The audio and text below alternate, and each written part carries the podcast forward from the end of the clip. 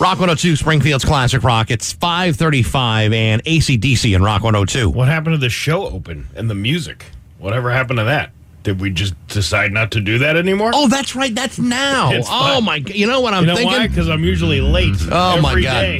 I see you walking in here. I'm thinking, oh, my God, he must be ready for Hollywood Yeah, it's trash. 545. Jesus, man. See, What's I- wrong with me? I like to change things up every once in a while. yeah, hey, it's 535 at Bax and O'Brien Rock 102 with Steve Nagel. Hey, it's uh, going to be mostly sunny today uh, with a high of 51. Tomorrow, another nice one, 52 for a high. It's 28 in downtown Springfield.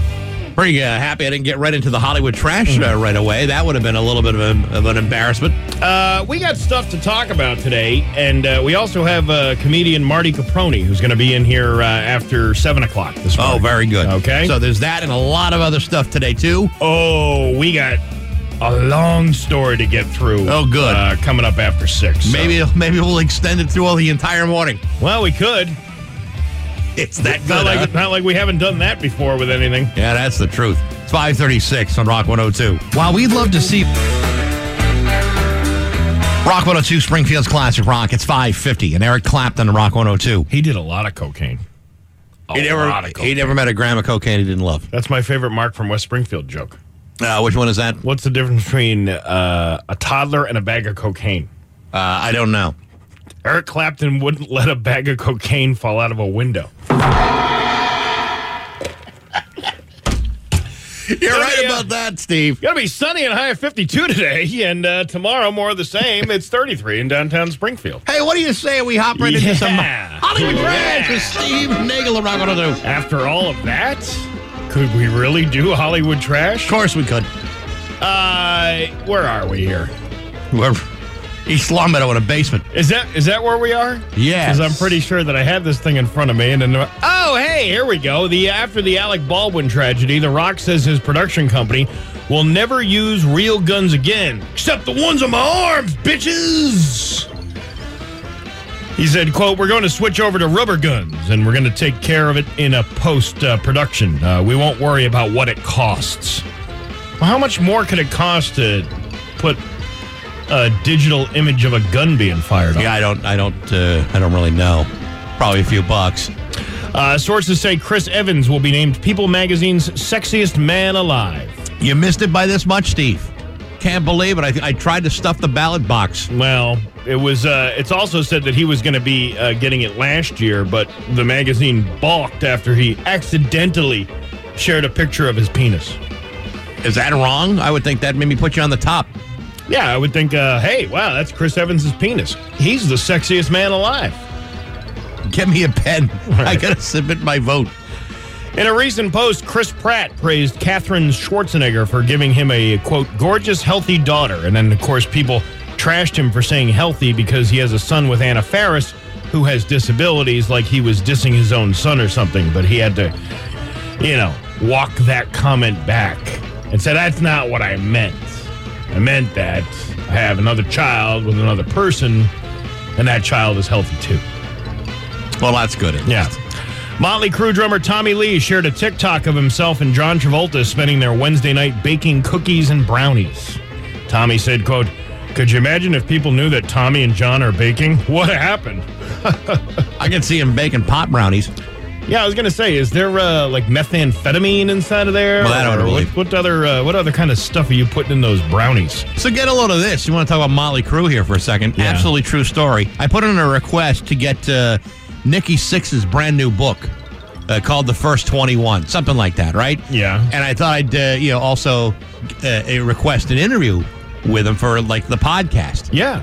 They send me the book, and then they tell me, yeah, he's not doing interviews.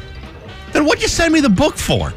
You think I'm going to read his book because I'm looking to entertain myself? You know, he's probably only giving interviews to national radio shows or national talk shows or Oh, I totally like that. get that. But why would you bother sending me the? You know, it costs them money to send me the book. Yes, but it also uh, there are some people out there who we're talking about it right now Yeah, that we're talking about the book. Right. So, So- I'm so I'm going to have this book in my house. I'm not even going to read. But if you if you saw that Motley Crue uh, what'd you call mockum? What is what was It's that? like a- yeah, like a, a- biopic. I guess you would call it. Right. Uh, if you saw that, you would know that they don't really care about uh, people. Yeah, I'm starting They to- just care about themselves, and Yeah. you know, I'm starting to think the guys from Motley Crue just might not be all that reliable. uh, probably not. I don't wouldn't say they were either. I mean, granted, it's speculation on my part, but I mean, you're sending me a book and not sending me an interview with Nikki Sixx. Let me let's see if I read that book. Uh, here's a list of celebrities who don't have haters. You ready? Okay. Rick Moranis. Nobody really hates on that guy. No, the guy stopped acting to take care of his kids after his wife's death. Yeah, how can you hate on somebody like that? You can't hate on a guy like Julie Andrews. And if you hate her, why do you hate her? I don't dislike Julie Andrews. I don't love Julie Andrews. No, but uh, it's about the hating thing. But yeah, hatred would be a, too strong of a word for a Julie Andrews. Uh, Betty White. Can't hate Betty White. Here's what people are saying. One of the best things of 2020 is we didn't lose her. That's about the only thing you can say about 2020. Uh, Keanu Reeves, a real man of the people. He is. I, I don't know. I could I could hate on him. I to, yeah, I could totally uh, totally pass him up. Uh, Tom Hanks. Someone described him as the only person who could drunkenly punch out a nun in an alley, and the world would wonder, "Damn, what was wrong with that nun?" Yeah, you know what? You're right. He's right. You'd, you'd probably wonder what was that nun talking about made him so angry. I tried to hate on him uh, about five or six years ago when he denied our request for an interview with the Mayflower Marathon, and his uh, people got back saying he was so busy. Now, meanwhile, this guy's walking up to weddings on beaches every chance he gets, but he doesn't have a chance for a five minute phone call with the Bax and O'Brien show. No, I get it. I get it. Uh, and and I tried to kind of shame him online, and all these people were like, "No, you can't do that. It's Tom Hanks. The hell you can't. He knocked his tooth out with a rock." You know, when we had Peter Scol- the late Peter Scolari here in the studio, we were asking him questions about Tom Hanks. Uh-huh. I think he started to cry, if I'm not mistaken. Like burst out in tears. Like jealous of Tom Hanks. Like Tom Hanks did him dirty. No, I don't think I don't think he could do that. Am I thinking of somebody else? I think you're thinking of somebody Maybe I'm thinking of somebody else. Uh, Mr. Rogers. Anybody who says anything bad about him is a monster, and I don't want to associate with them. Well, I'm sure he uh, he had his faults. You know, they used to make fun of Mr. Rogers. You know, they used to accuse him of being kind of like, uh, you know, a little sketchy. But anyone made a joke about Mr. Rogers didn't do it and felt comfortable with it. Like they always felt guilty about making a joke about Mr. Rogers. Yeah, that's true. Like I can't believe I'm saying a joke about Mr. Rogers. The guy's guy's a soft-hearted man. That was actually one of my first comedy bits. Was a joke about Mr. Rogers. And I bet that went over like a like a big fat turd. Actually, it was pretty funny because it was tying in the court. My father died around the same time that Mr. Rogers did, of almost virtually the same thing, and uh, it was uh, it was like it was funny cancer jokes about that. You know, that's almost as comical as that Eric Clapton joke you told a few minutes ago. What are you talking about? I don't know what you're talking about. Uh, and Robin Williams. Uh, somebody said, if I found out uh, someone genuinely hated him as a person and it wasn't just a I don't care for his movie situation, I don't think I'd be able to continue knowing that individual. That's a huge red flag. There are, uh, well, again, yeah, I don't, it, it, to, to, to physically, to, to mentally hate somebody just because of who they are. I know. I mean, there's listen. I don't. There's a handful of celebrities that I don't particularly care for. Nobody on that list are, are among those people. Uh, and you know what? That, Bax, is your Hollywood trash on Rock 102. Ah, yeah. Things to do when. And now, Bax's View from the Couch, brought to you by Rocky's Ace Hardware, Outdoor Power Headquarters, Stihl, Ego, and Craftsman. Rocky's Outdoor Power Trifecta. Hey, good morning, sports fans. How the heck are you? Hey, remember when former LA Clippers owner Donald Sterling was just about the worst human being in professional sports ownership? And you remember when his then mistress secretly recorded conversations to prove that he was a disgusting, hate fueled racist and misogynist? And then do you remember when the NBA imposed a lifetime ban on the guy, fueling a series of lawsuits that were bogged down in the courts for many years to come? Well, guess what? Donald Sterling was yesterday's hate spewing racist. Today's discriminating bigot is Robert Sarver, the owner of the Phoenix Suns, whose arrogant sexism and cultural insensitivities are every bit as appalling, only without the lifetime ban, at least not yet. Yesterday, ESPN published a report in which they conducted interviews with nearly 70 former employees of the Phoenix Suns, all confirming the toxic work environment that Robert Sarver has established over the last 17 years. The allegations include the freewheeling use of racial epithets, sexually inappropriate language. There's even a corroborated incident in which Sarver proudly showed off a picture of his wife in a bikini while bragging about her many prodigious sexually explicit talents. Of course, Sarver and his attorneys deny most of these allegations. He does admit to having at least one, maybe two conversations in which the N word may have been used in a slightly off putting tone, but that's only half the problem as I see it. Folks, if I were to distribute provocative pictures of my wife in swimwear around the office and openly discuss certain details of what we do together in our alone time, a lifetime ban from the office would become the least of my problems. Robert Sarver, on the other hand, just empowered Mrs. Sarver the right to suspend her husband's access to any further physical activity for the rest of his life, and deservedly so. You see, being an inappropriate jerk has lots of consequences, and nearly all of them are not very pleasant, as Mr. Sarver is just about to find out. Bottom line is, if you simply must be a jackass, don't bring it to the office. But hey, enough of my yapping. Sports brought to you by Rocky's Ace Hardware. You wake up every morning, you get ready for work, you put on your Carhartts, and boom, it's game on. You're ready to do real work. Not like what I'm doing here, but real work. Get it done in Carhartt durable workwear, which you'll find at your neighborhood Rocky's Ace Hardware. I'm back. That's my view from the couch. Rock 102, Springfield's Classic Rock at 610 and Led Zeppelin at Rock 102. Really nice weekend on tap. We got uh, today mostly sunny with a high of 51. Tomorrow, more of the same with a high of 52. And then partly cloudy on Sunday with a high of 54. It's 28 in downtown Springfield. You know, uh, I got some people coming over uh, the weekend. Oh, you do? My kid's birthday, you know. Oh, that's right. Going on, right? Right, right. It almost didn't happen. Why? Almost. So uh, Wednesday uh, morning, you know, I'm I'm I'm on the air when my kids are going to school. Here? right? Yeah, here. I'm on the air. Yeah, no, I'm at a different radio. Well, I don't know what you do in your spare time. Well, I'm on uh, 98.5 and uh, Lazer 99.3 every once in a while. Um, that's our new thing around here. Yeah, right. Uh, so I, I'm on the air, and I and I get uh, I I have my sister. My sister in law takes care of my kids in the morning. You know, to to get them off to school, make sure they're you know they're Sure. all ready to rock and roll.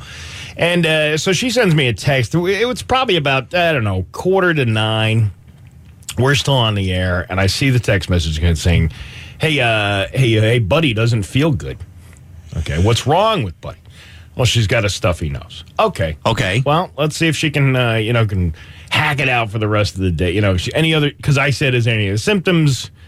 You know, things like that. Know, she said she no. Taste and smell. Yeah, or, she checked her temperature. She, you know, did all that stuff.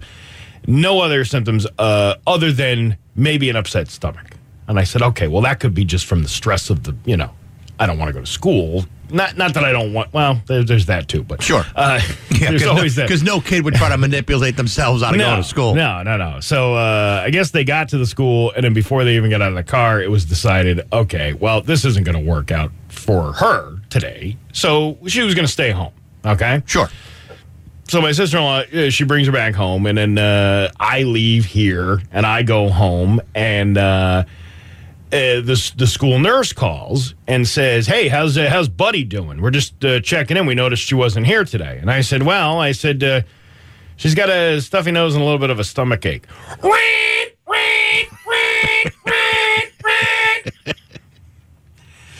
Were there, were We there went- red flags we- shooting out of the phone? We went from DEFCON 5 to DEFCON 1. Wow. Because everything needed to be dropped. This kid needs to go get a PCR test, not a rapid test, a PCR test, right? okay. so I said, okay. And she can't return to school, you know, until uh, 24, what, whatever it was. 24 to 48 hours, depending when uh, it comes back. how long it takes to get back. So I said, okay, fine. well, go do this because we need to do this because you got to make sure that you're not contagious. Well, you don't want to be the jerk that sends your uh, your unvaccinated child to school, right? No, and then I'm like, well, I can't, you know, and if if if she is positive, I clearly can't have anybody over here, and we can't go and do anything anyway, you know. Well, that's right.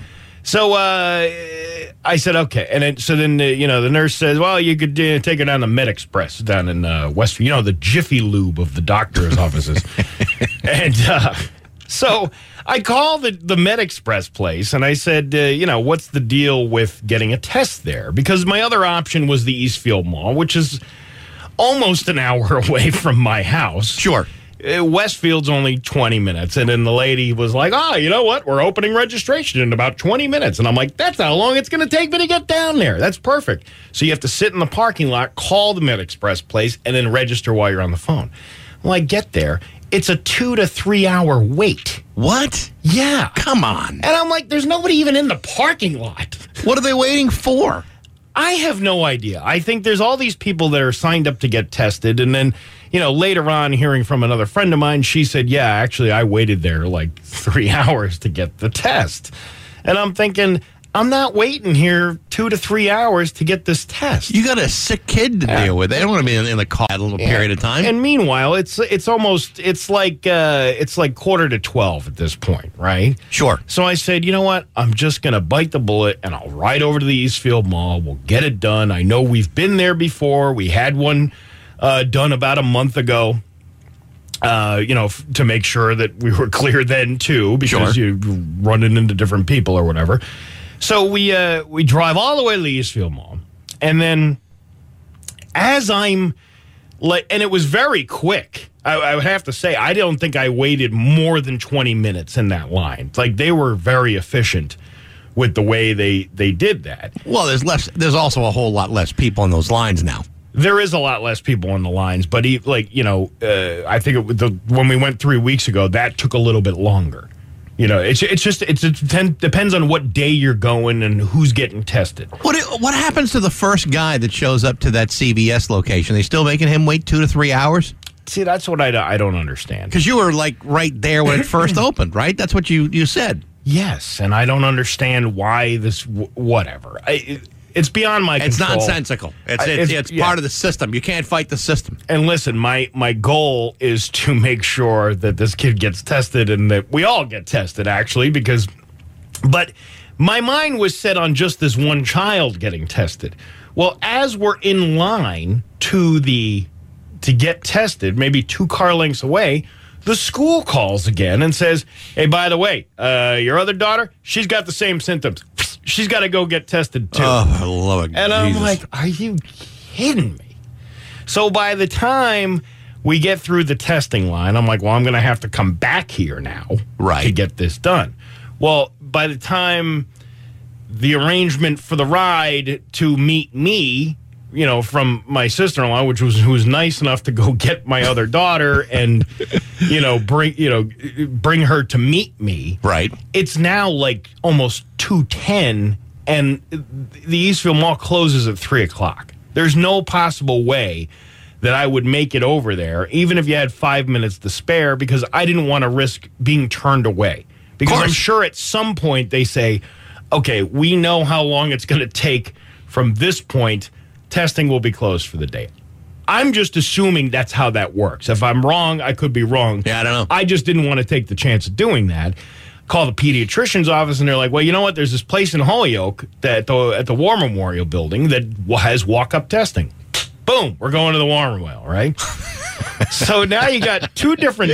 Now I got tested as well Sure. while I was at the Eastfield Mall because I said, "Screw it," you know, it's better to be unsafe than sorry, kind of thing, and. So we get the uh, the test results uh, for uh, or we went when go get tested in Holyoke for the for the other my other daughter. So then we come back, and uh, of course now it's like, well, you can't go anywhere, you can't do anything, Right. Because if you are infected, you don't want to risk infecting anybody else, So you just got to go home. right? So then I'm like, you know, uh, calling. I wasn't trying to like start a uh, start anything. I'm just telling like immediate people that we've come in contact with, hey, yeah, you know, Yeah, this is this is a possibility. And we're waiting on it. Yeah. and we're waiting on. it. So uh, obviously, I wasn't here yesterday because I had to stay home. Uh, and then uh, about eleven o'clock in the morning, I get my test results. Right, Yeah. but I don't get Buddy's, which worries me. Because that's the one you really wanted. That's the one I really wanted. So, uh, meantime, I'm trying to get the test results, but I'm locked out of the account because I couldn't remember what the password was for the previous time that I went. Yeah. So you you can't just you could reset it online, but I couldn't remember the answer to the question that I had set up. Oh, for crying out Yeah. loud. So I'm like, oh, for God's sake. So I have to call this place now. And I had to use two different email addresses because you can only use one email address associated with one person, which I found out. I guess that's not true. I think you can use the same, whatever. So, but I'm trying to unlock these accounts.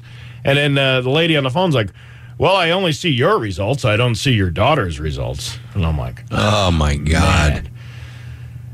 Couple hours later, about one o'clock, I get the results from my oldest daughter, the one who really did. Oh, and that was the other thing. She didn't even have those symptoms, But because she was but because she's she was- living there. Yes, but they're in two different schools because one's in elementary and one's in middle oh, school. Oh, so God. Yeah. there's a lost in translation kind of thing going on between the nurses at the school. Now, I'm not blaming anybody. This is this whole thing is chaotic to begin with. The people at the school are working very hard. You can't place blame on them because they're following protocol. Yeah. And you also can't talk about it on a radio show in case someone listens and realizes that you're angry at them. Yeah, I don't. I don't want to be showing up to that school and then uh, having them giving me the stink eye. No, no, talking not, about me. not with your adorable little daughters But getting that listen, school all I, day. I appreciate the job that they do at the school, uh, but uh, I didn't get the results for my youngest daughter until like, what time was that that I texted you? Was that it was like late in the afternoon, wasn't yeah, it? yeah, It was very late in the afternoon, and uh, that's when I was like, "Whoo-wee!" So they're okay. They're all negative. We're all all negative. when did I Thank get your when did I get your text yesterday? It was it was late in the day. It was like three, maybe maybe four. Yeah. Yeah, uh, yes, it was. It Yeah. was uh, very very late. Yeah. Yeah. You know, uh, everyone's going through the same thing, though. I mean, when you think about it, if you got kids in multiple schools, Yeah. and you know one kid has uh, even the most mildest of symptoms, whatever it might be, everyone's bugging out because nobody wants to bring it back to school. And you know, you're you're one guy trying to coordinate all this stuff. It's very complicated. It is very complicated. I mean, I do have help from my from my family uh, to help me out with this all this stuff, but it's uh, it's nerve wracking to think that you could be infected with this whole thing. And you know what? The the first thing I did though, before I even texted you or the boss, no, I made vaccine appointments for my kids, so they're getting vaccinated this There weekend because now kids are eligible to get the vaccine from ages five to eleven. Good for you. and I highly recommend that you do it. yeah, because no one needs no one needs to go through the regular. You know, three different locations you had to deal with, right? yeah, The CVS, Eastfield Mall, and the War Memorial. Well, the CVS, uh, no, it was the Med Express. It was the Med Express. Gotcha. Yeah. Gotcha. Well, I didn't even deal with the Med Express. I wasn't even going to give them the time of day. you know well, I'm they were going to give you was two they hours were- of your day. Well, two to three hours. Well, they were sorry, take away three hours of your day. You know, and, and the thing is, like, you, you can hear when I'm calling to make this, you know, this registration thing on the Med Express uh, line.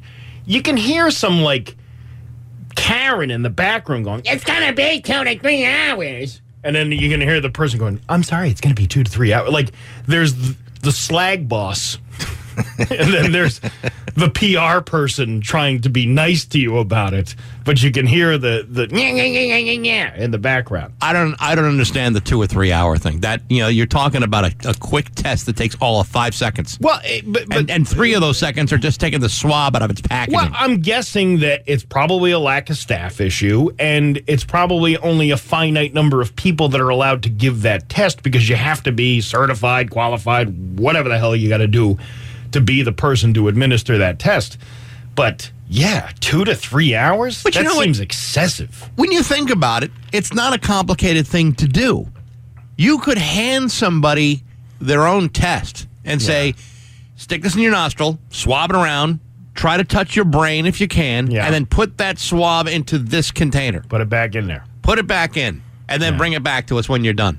That shouldn't be real complicated to do. You don't need to have people in, in a line for two or three hours. If it's really a, a, a test that, if you've had it done, you kind of know what to expect and how to do it. Yeah. I mean, it's not like you're asking surgery like you've seen like uh, open heart surgery done on video, and so you should be able to do it yourself. It's not like you're learning something on YouTube. It's a simple nasal swab. Yeah, but even if there was a video instructing you how to do it on YouTube, I would watch that and welcome the instruction there. Sure, but that shouldn't take you two or three hours. Well, That- the good I don't understand that at all. We're all negative. Well, but thank I'm goodness. But I'm positive for awesomeness. Yeah. That's the, that is so true. Mm-hmm. It's 624 on Rock 102.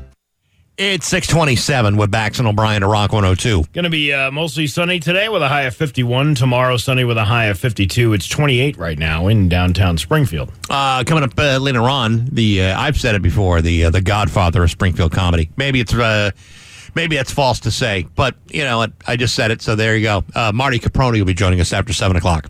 He's not that good. No, he's not that good, but as far as uh, you know, having a guy He's- who's been around, He's the best of what's around. He's here. the best. He's the- only guy we got going on. So yes, uh, Marty Caproni after seven o'clock. And with that, let's laugh.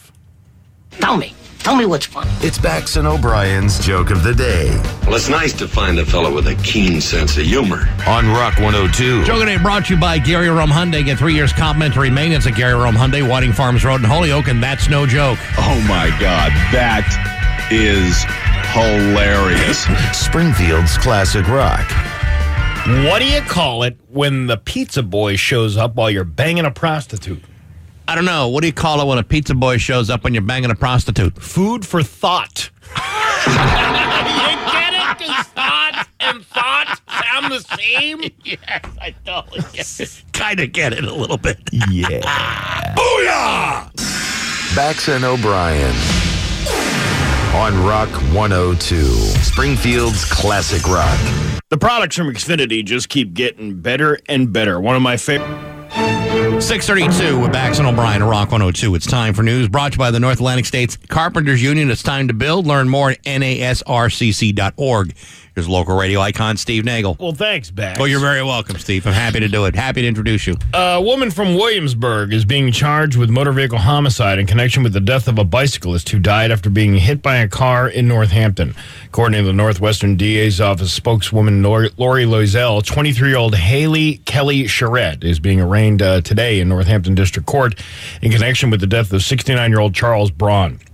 The investigation revealed uh, Kelly Charette failed to stop for a stop sign and was using FaceTime while driving. At around 4:15 p.m. on October 6, Charles Braun of Northampton was hit by a car near the intersection of Woodlawn Avenue and Elm Street. Braun was taken to Cooley Dickinson Hospital, where it was confirmed that he died. FaceTime while driving. Yeah. Loisel uh, said that uh, Kelly Charette was uh, driving south on Woodlawn when she engaged in a 53 second FaceTime conversation with a friend. Her attention was also drawn to the one year old daughter who was crying in the back seat. She failed to come to a complete stop at Woodlawn's intersection with Elm and struck Braun. Kelly Charette called 911 and remained at the location. Uh, the New York, uh, Northampton Police, Mass State Police, and along with the DA's office, uh, are investigating the incident. Um, that's not a good idea. No. In fact, if I were to initiate a FaceTime conversation and realize the person on the other line was driving a car, I would say, "Hey, I'll call you back later." Yeah. That's what I would do. Now I've saw I've seen a lot of banter about this online, and uh, yeah, it's uh, it's very stupid to be doing something like that. Uh, but the people, you know, uh, you know, you get the oh, this woman should be, you know, Yeah. stoned to death or whatever. Here's the thing. She's not the only one out there doing that. No. You know that- how many people I drive by or drive behind, and you think this guy must be drunk, and then you finally get a chance to pass them. They're not drunk. They're having a FaceTime conversation. or they're texting, or Yes. they're doing something else, not looking at the road.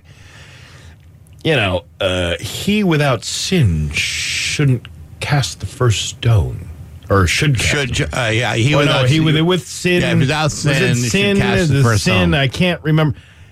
You know what I'm getting at. yeah it was let he Yeah. without sin cast the first stone. There's no Or should. she, if it's a she, or No, no. they, if they're non-binary. Right. uh, we would- can uh, do what well, the, the pronouns of this kind of thing, I'm still trying to learn. Uh, but come on, you know, it's a stupid idea, and there's way too many people out there doing it. Way too many people. I agree with that. I'm actually surprised there aren't more accidents because of this kind of thing. Well, the thing is, I mean, if you were to count them all up, you'd probably be stuck. You'd probably be stunned by how many there really are. Yeah, I wouldn't be surprised if most accidents aren't a result of this kind of thing. Uh, starting next year, anyone with a learner's permit seeking a Massachusetts driver's license will need to bring a vehicle for the road test. What? Isn't this? Hasn't that always been the case? You mean I'm supposed to drive too? Well, I saw this headline, and it says, and, you know, it says anyone with a uh, anyone seeking a license in 2022 will be required to bring their own vehicle. And I was like, that, wasn't that already the case? Well, I, I remember when I was a when I was a youth, I believe I used my mother's car. Okay. So it, I mean, Yeah. yeah. it's always kind of been that way. But there were also kids that would go in the car from like the, the driver's ed school. Yeah. Yeah, maybe they would use that one. You know, the one the one where the instructor has their own emergency brake in case something really bad happens. Yeah. I uh, I was thinking to myself, I'm like, why? why what? I never took the mass driver's test here. I had a license in New York State, so I was already licensed and just tra- kind of transferred it. But I had to use my own car for that as well. And then they have a proctor that comes in the car with you. And uh, I'm surprised I even got my license because that guy wanted to fail me so bad because I almost failed to yield a right of way. Jeez. I know. I was at an intersection and there was a car Surprised they didn't have you arrested for something Well, like that. because he's like, I'm ready to turn left, and there's a car, there's an oncoming car, uh, you know, at the intersection, but it was far enough back, and I start to turn, and he goes, "Oh, stop! What are you doing?" It was like. What's that? What's that skit with the bomb technician who's like uh, who's on edge all the time? What was it? What am I thinking of? but it was just like, whoa, dude, calm down. kind of like the uh, the Seinfeld episode with the mohel. And he's like trying to explain to me about the right of way. And I'm like, yeah, I know. But I said, there was plenty of time for me to take this turn. You know, How much yielding must I do? Yeah, I've been driving with my drunk dad for the last uh, 15 years, pal. this ain't my first. This ain't my first dog and pony show. You Yeah, listen, I've, I've gotten my dad home safely hundreds of times, thousands of times. Uh, underage, without a license or a permit. Started when I was only five years old, and I'm still alive today and sold's the old man. Thank Uh, God. but he, but he, but he didn't fail me. He actually he gave me like this like lesson. I think because I parallel parked so well. I have to say I have uh, very good parallel parking skills. Do you? I do. I can I can eye that like nobody's business. I, even uh, with a big truck like I got. I got to tell you, of all the things that I do in the car, Yeah. that's also my specialty. Is the parallel parking. I can parallel park pretty damn close, Yeah. pretty pretty good.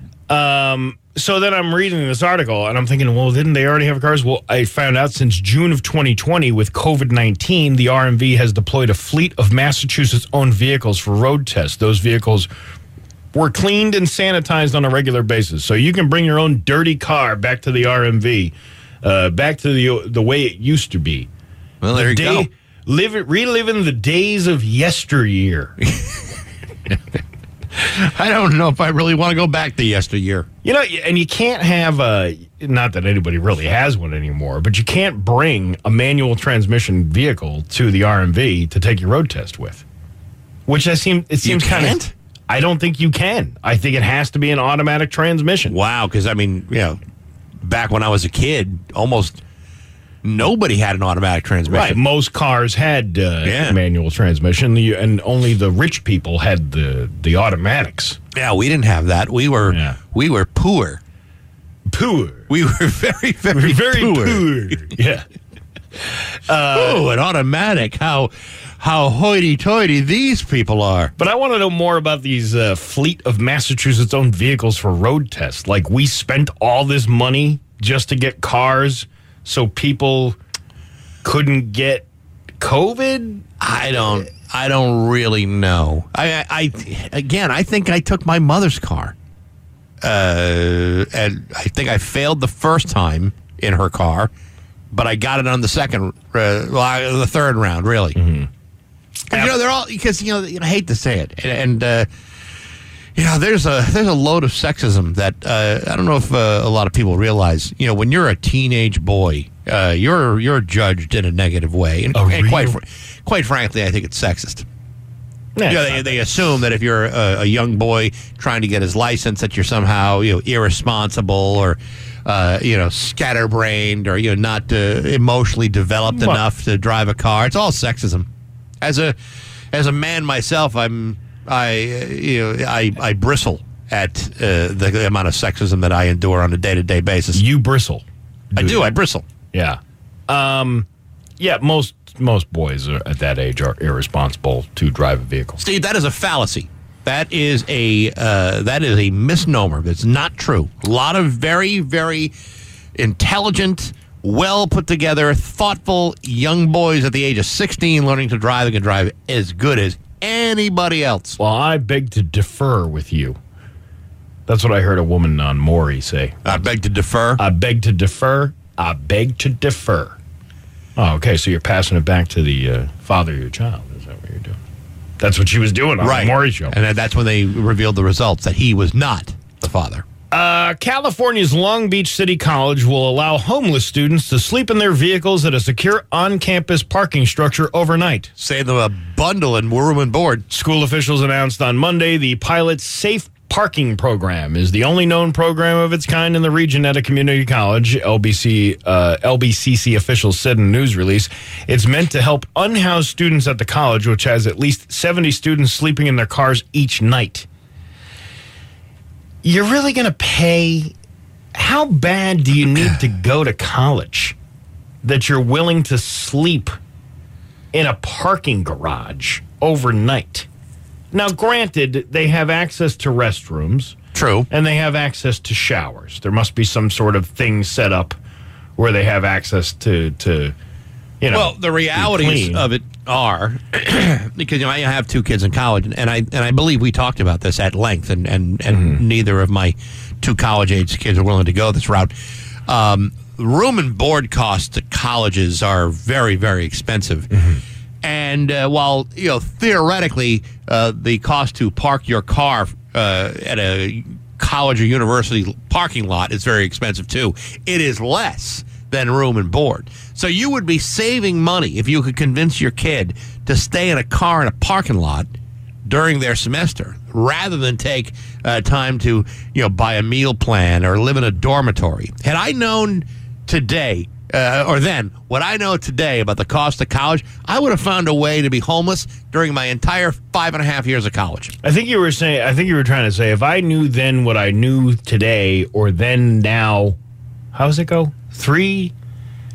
Right. A It- bird in the hand is worth, I knew what I knew then, now, and a penny saved is a penny earned.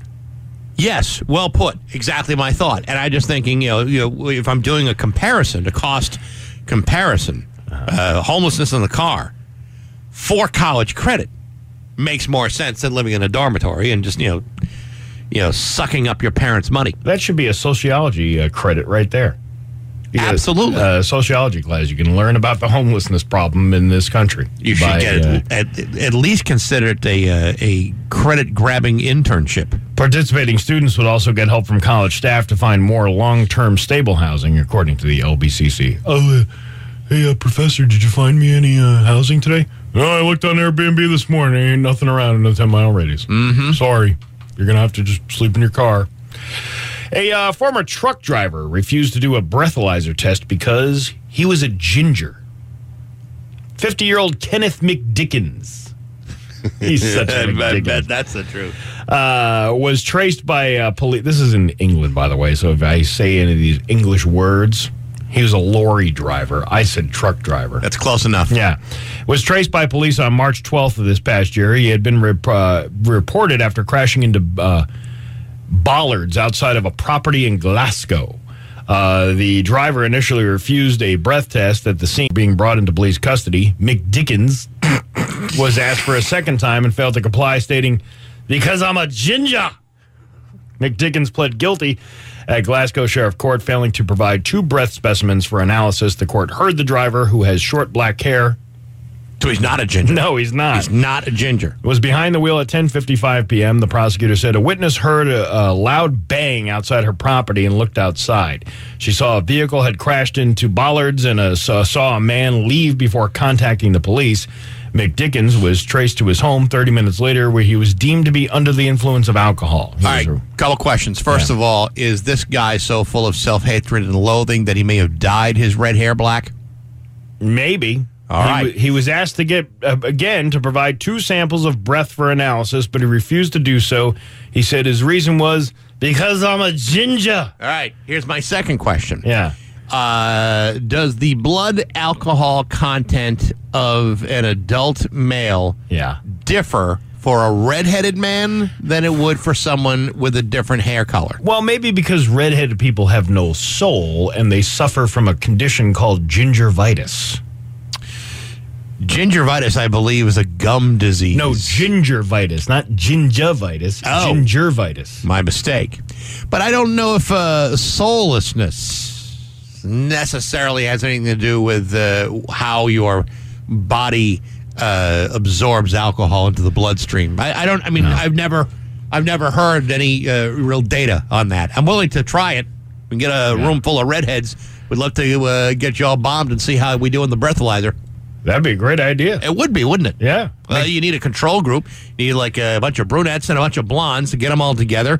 We'll uh, you'll have like uh, we'll have margarita night. See how it works out. I think that would be a great idea. Okay, We- well, get the party planning committee together on that. Let's that work one. on that. McDickens was arrested, and in reply to his caution and charge, he stated, I'm a scumbag. Well, now that one I believe. Well, see, at least he he finally admitted that uh, you know this wasn't going to be working out for him. You know, you know, a really uh, quick funny story about the uh, the whole gingivitis thing. Yeah. I've said that before on the air, and this is going back a few years ago. I've said that before about people with red hair and how they have no soul, and I just think it's kind of funny because Sure. most of them are very very white. They have lots of freckles and they have red hair, and they just look like they have no soul. Right? Sure, I guess. So I was, uh, I was, I, I said that, and then we were also talking about pickup trucks, and I said, well, you know, anything above like a Ford F one fifty, you have a very small penis, you know, because you are trying to prove Right, you something. try to. right? Yeah, right. So then I'm, uh, I'm standing in line at a store uh, one day, and this guy with red hair comes up to me, and he's like, "Hey, I just want to say thanks a lot. Uh, I have red hair, and I drive an F three fifty. Dick. Less. Less. he thought it was sort of funny, but I think he was kind of insulted. Yeah, but you know he's probably heard it before. You know, you saying it on the radio is just like you know, just you know, pouring salt on a wound. He's already got the wound. And I turned around to him and I said, "I'm sorry. Uh, I feel like there's a dickless redhead." talking to me right now." Your uh, Pioneer Valley forecast today going to be mostly sunny with a high of 51. Tomorrow more of the same, and even Sunday going to be nice and uh, partly cloudy with a high of 53. It's 27 right now in downtown Springfield. I'm Steve Nagel, and that's the news on Rock 102. Oh yeah. Classic rock. It's six fifty six and Rod Stewart on Rock one hundred two. Going to be uh, mostly sunny today with a high of 51. Uh, tomorrow, uh, a high of 52. And Sunday, a high of 53. It's 27 right now in downtown Springfield. It's uh, it's hard to believe, but uh, the Mayflower Marathon is just a couple weeks away. Like it's uh, around the corner and everything. In fact, it starts on Monday, November twenty second. Fifty two hours of broadcasting as we raise food and cash for the Springfield Open Pantry. We got to do that again. Yeah, no, we do it every year, and if we don't do it every year, then about thirty thousand families aren't going to get fed. So, uh, Okay. Well, they don't need us to be fed. I mean, we could uh, we could set somebody else up to do this. Well, the thing 52 is- hours is a long time. yeah, I know, but you know, it's uh, it's kind of a big deal, and and if we don't do it, it's hard for them to do the things that they need to do. I mean, I have food to eat. I, uh, you know, I have uh, things to prepare for Yeah. Thanksgiving. Right. Well, Now I have to um, sit there for 52 hours and try to raise food for other people. What about my needs? How do I say that uh, this uh, properly? That's too friggin' bad uh, for you because uh, everyone else Yeah. is uh, operating on the same timetable. But the Mayflower Marathon begins Monday, November 22nd, 6. It ends the 22nd, I should say. It ends on the Oh, 24th. Yeah, I'm there, extending, extending it a week. Yeah. Uh, at the South Lot of the Basketball Hall of Fame. The goal is to fill three 48 foot, 48 foot trailers with non perishable foods. Last year, while we were uh, stuck in the studio for the Mayflower Marathon, we raised over $140,000 in cash. We're still raising cash, and you can make your donation at rock102.com. Thanks to all of our many sponsors, and there's a whole bunch of them, including Big Y World Class Markets, Capital Moving and Storage, Manny's Appliances, Xfinity, Camping World of West Hatfield. It's uh, you can get all the details at rock102.com. It's the Mayflower Marathon brought to you by Dave Miner Exterior Home Improvements, Liberty Bank, and Rock 102, Springfield's classic rock. So the uh, the Godfather is uh, is in the building. See, that's not, you know, I mean, I'm only saying that because I don't see anybody else in the area working as hard to fashion himself a comedian like Marty Caproni does. I don't see anybody doing it. No one's got that kind of uh, that kind of effort. I don't know about how hard he's actually working. Listen, even even an inch of effort is still more than most people are doing. I've known Marty for uh, what 15 years now, maybe maybe a little longer. Yeah, uh, The guy's never lifted a finger in his life. Oh, just the middle one. Yeah. Only and only when that's necessary. So uh, yeah, Marty will be in the studio in just a few minutes. He's actually got a couple of shows coming up that we'll uh, talk about and some other things too. It's six fifty nine on Rock one hundred two. New England Patriots football. Every game, every play. Only on Rock 102. This Sunday, the 7th, the Patriots are at Carolina. This is Carla Kazenzi reminding you not to miss the Country Hyundai Patriots pregame show. And now, Bax's View from the Couch. Brought to you by Rocky's Ace Hardware, Outdoor Power Headquarters, Stihl, Ego, and Craftsman. Rocky's Outdoor Power Trifecta. Hey, good morning, sports fans. How the heck are you? Hey, remember a few days ago when Marcus Smart of the Celtics pointed out there were a few of his younger teammates who were not aware that sharing the basketball with other members of your team was actually an acceptable practice under NBA rules? And you remember me telling you that the following a uh, player-only team meeting, both Jayson Tatum and Jaylen Brown were brought to speed in how passing basketballs to other people might actually help the team win occasional basketball games. Well, guess what? Since that meeting the other night, the Celtics have now won two games in a row. And you're not going to believe how they did it. Last night, the Celtics pounded the Miami Heat 95 78, not by allowing Jayson and Jaylen to score every single point, but by spreading it around a little bit and letting everybody have a chance to play basketball, too. I mean, it doesn't take more than half a second with the box score to see that Jaylen Brown only scored 17 points and Jayson Tatum had 10. What really leaps out at you is that each one of these guys managed to, to cough up a pair of assists. And they were able to get points out of other guys like Al Horford with 10 or 9 points from Marcus Smart. Even guys on the bench got into it too, like Dennis Schroder and Aaron Nesmith and Romeo Langford, all scoring in double digits. Two of those guys typically score between 5 and 0 points per game. All of a sudden, the Celtics are starting to look like a team that's almost playing at a professional level. Now, I know I may be getting ahead of myself since we're only nine games into the regular season, but you can't start discovering those basic fundamentals too soon. Hell, when I used to play basketball, I always passed to the to the other guys, especially the ones who are more athletic than me. In that particular case, I had 11 guys to choose from. Jaylen and Jayson, on the other hand, have just discovered that some of those guys in the team bus also know how to play basketball, and that perhaps Marcus Smart is a whole lot smarter than either one of them thought since everything he says appears to have come true. Of course, we'll see how they do tomorrow night against Dallas, but that's almost a full 24 hours away.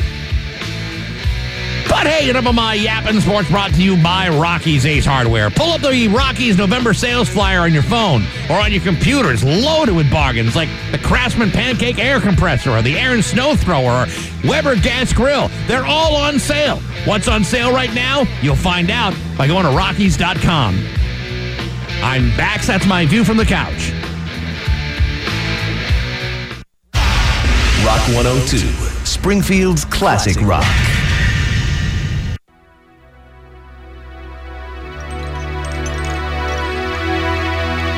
Rock 102 Springfield's Classic Rock at 714 and Bon Jovi on Rock 102. Going to be a nice weekend. Uh, mostly sunny today with a high of 51. Tomorrow, 52. And Sunday, 53. It's 27 right now in downtown Springfield. It's been entirely too long since we had the Godfather local comedy uh, in the studio. It's good to see you. Marty Caproni, how are you? Good. Bax, I'm great. How are you? Good. I mean, I gave you that title a, a long time ago, and, and and and not because you deserved it, but like I don't think anyone else has uh, ever worked as hard to bring any comedy here other than you. You know, it's funny uh, saying it now. Uh, looking back, I mean, Nagel was saying we've known each other 15 years. That Nagel was my first uh, intro into this. Really? How about that? huh? Wow. So you're you're like the uh, the Colonel Tom Parker over there, aren't you? And now the pupil becomes the teacher. Oh God! yeah, Nagel Nagel dragged me up to almost any show that you could uh, you could imagine. Uh, I think the last one I did, he asked me just to come to the show, and the owner of the establishment got drunk, uh, was on medication because his mother had died, started crying about it. Uh, at the same time, the I think it was the Philadelphia Flyers uh, won Game Seven that everyone was watching on TV. Right. The uh, headliner got in an argument with uh, the owner, and then I just heard Steve call my name from the back of the room as I was doing my eighth shot. As I was doing my eighth shot, and I had to run up on stage and and, and bust an hour, which I, I probably had 15 minutes of uh, material at the time. I had to bust an hour out of uh, thin air. To, Ah, to-. But you did it. You did it, and you did it well. I did, and and uh, we've still done. Uh, you know, we don't get to see each other like we used to. You know, we used to see each other all the time. Right. I think the last gig we did was uh, right before pandemic. Uh, Steve called me for a really. Uh, I mean, in the industry, we call it a real high power gig. It was. Uh, I think it was the Elks Lodge in Westfield. Ooh, yeah. nice rooms. Nice rooms. yeah, Good stuff. Free pasta. I mean, they really went all out. So sure, yeah. yeah, absolutely. But uh, yeah, that's that's how I started, and my my first quote unquote big break in the industry was your uh, stand up show. Uh, when you and uh, O'Brien were host were uh, judging the show at Theodore's, Oh, that's right. Yeah, we. Yeah, that's right. We I watched you break uh, twenty seven uh, budding comedians' dreams, and uh, and then you guys picked Well, me. yeah, I didn't really have to break anyone's dreams. I mean, the the dreams were kind of cracked to begin with. they, they weren't. They weren't. Uh, you know, there were some. You know, like whenever you see, uh, uh, you know, someone on stage for the very first time, it's either hit or miss. They're either going to get a laugh, and by that I mean one laugh, One laugh. or you could hear a mouse piss on cotton from a mile away. Well, there was a lot of mice pissing on cotton that day, and I was the only one that maybe got two laughs. So I uh, forgot all about Yep, that. that was that it. whole contest. We we had to sit there, Yep. and I hosted it, uh, bringing up. I think we did failure it- after failure after failure, and then Marty Caproni comes. Yeah, I think we did it two years in a row, and I think you did the the uh, the first one. they I, I won both, and then uh, and then they asked me to not do it anymore. They Yeah. were like, "Can you just get some other people to do it?" Can we please have somebody that's got another shot at it? I felt like I was the best person at the Special Olympics. You know what I mean? Like they were like, like, man, this this one legged guy can really run. Well, you it's, know? like, it's like asking Tom Brady not to play football because uh, you know uh, give somebody else a chance. to win a Exactly. I, championship. I think, I think a more accurate uh, than comparing me to Tom Brady. A more accurate thing would be like it's like asking the third string practice quarterback for the Patriots to not play with the Pee Wee League. Uh, that's what it's, it was just what it's like.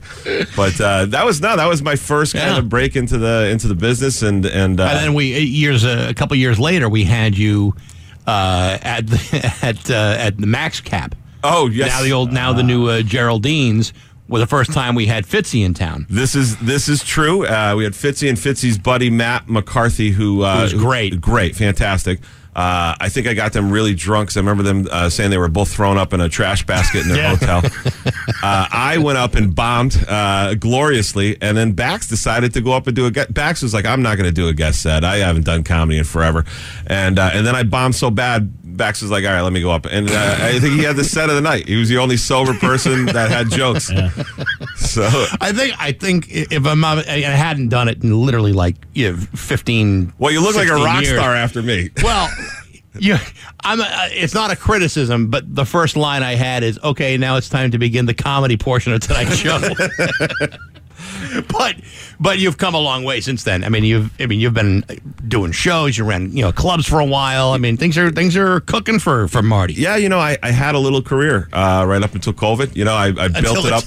I built it up. Took it all away. I think a lot of people can uh, sympathize with this. It was about seven or eight years of uh, of building it up. I got to a point where I could go out on my own. I was touring. I was with uh, Jessimae Peluso, and we still tour and stuff. And it's just that's starting to come back. But you know, I got to a point where it's like, hey, I can do this as a job, and then uh, and then uh, you know, comedy's uh, always full of surprises as life is, and that's when COVID happened, and uh, I found myself doing all the gigs that I did with Steve, and some even uh, even worse. You know, I was I It was couldn't be any worse than the ones you did with me. Oh, look, Steve, I listen to me. I told jokes at a farm. Okay, uh, I was on stage. they lit a bonfire in the middle of the show, like right stage center, twelve feet in front of me. They lit a full bonfire, pallets and everything else. So I'm telling jokes to a bonfire, and then and then when I said this could not be any worse, I should quit. I felt something pulling at my leg, and I was like, "Please don't be a little kid." And I looked down, and it was a goat. It was chewing on my pant leg. it had wandered up on stage, and that's when uh, and that's Yeah. when I knew. That's uh, and that's it. That's Yep. when you got to take a break. But I, I got to hand it to you because, uh, and you had me on one of the, uh, you had like an Instagram interview uh, Yeah. kind of thing that you were doing. But you were also doing these other things, which, um, you know, most people would probably be like, that doesn't sound interesting, but it really was. You were doing these walks through the woods Yeah. and- on a live, like Facebook live thing or an Instagram live thing. And you were just talking and you were interacting with the people. And it, it I thought it was really popular and Well- people really liked it. And I enjoyed it too because there was nothing for anybody else to do. That's my wheelhouse, Steve. And you- when there's no other options for entertainment, to I'm Mar- your guy. Go to Marty Caproni. But uh, Listen, if you're listening, you need somebody for a private gig, and the uh, rent a donkey didn't make it, and the uh, I'm your guy. But- I'm your the- guy. but- the best room you work is outdoors, away from people. That's but, right. but, but those walks, those talks, and those walks were, were were not only funny because you're a, I think you're a funny guy, but you but they were also kind of heartfelt too, and you were kind of giving your your opinion of the world and you know what's going on, and people were interacting. I thought it was a brilliant idea for you to do, Ah, and I don't know why you stopped doing it. Well, let me tell you. Um, I mean, the, the first six months that I was doing it, you know, I was losing a lot of weight. And the first six months I was doing it was more of a cry for help than anything. Uh, I was walking in the woods, and and I it was like it's either this or, or just throw myself into the Chicopee River, right? So I was walking, I was walking, and then someone said, "Hey, I know you're in the Chicopee State Park." Uh, they messaged me, and they were real concerned. They're like, "There's two families of bears there, and the mother bear is protective, so I don't want to see you get hurt." And I was like, "That's why I'm doing this." Yes. I'm hoping I get attacked by a bear because that's a great way to go out. You know, on the odd chance I win, like I Yeah. get in a fight with a bear and I stick my thumb in its eye or whatever,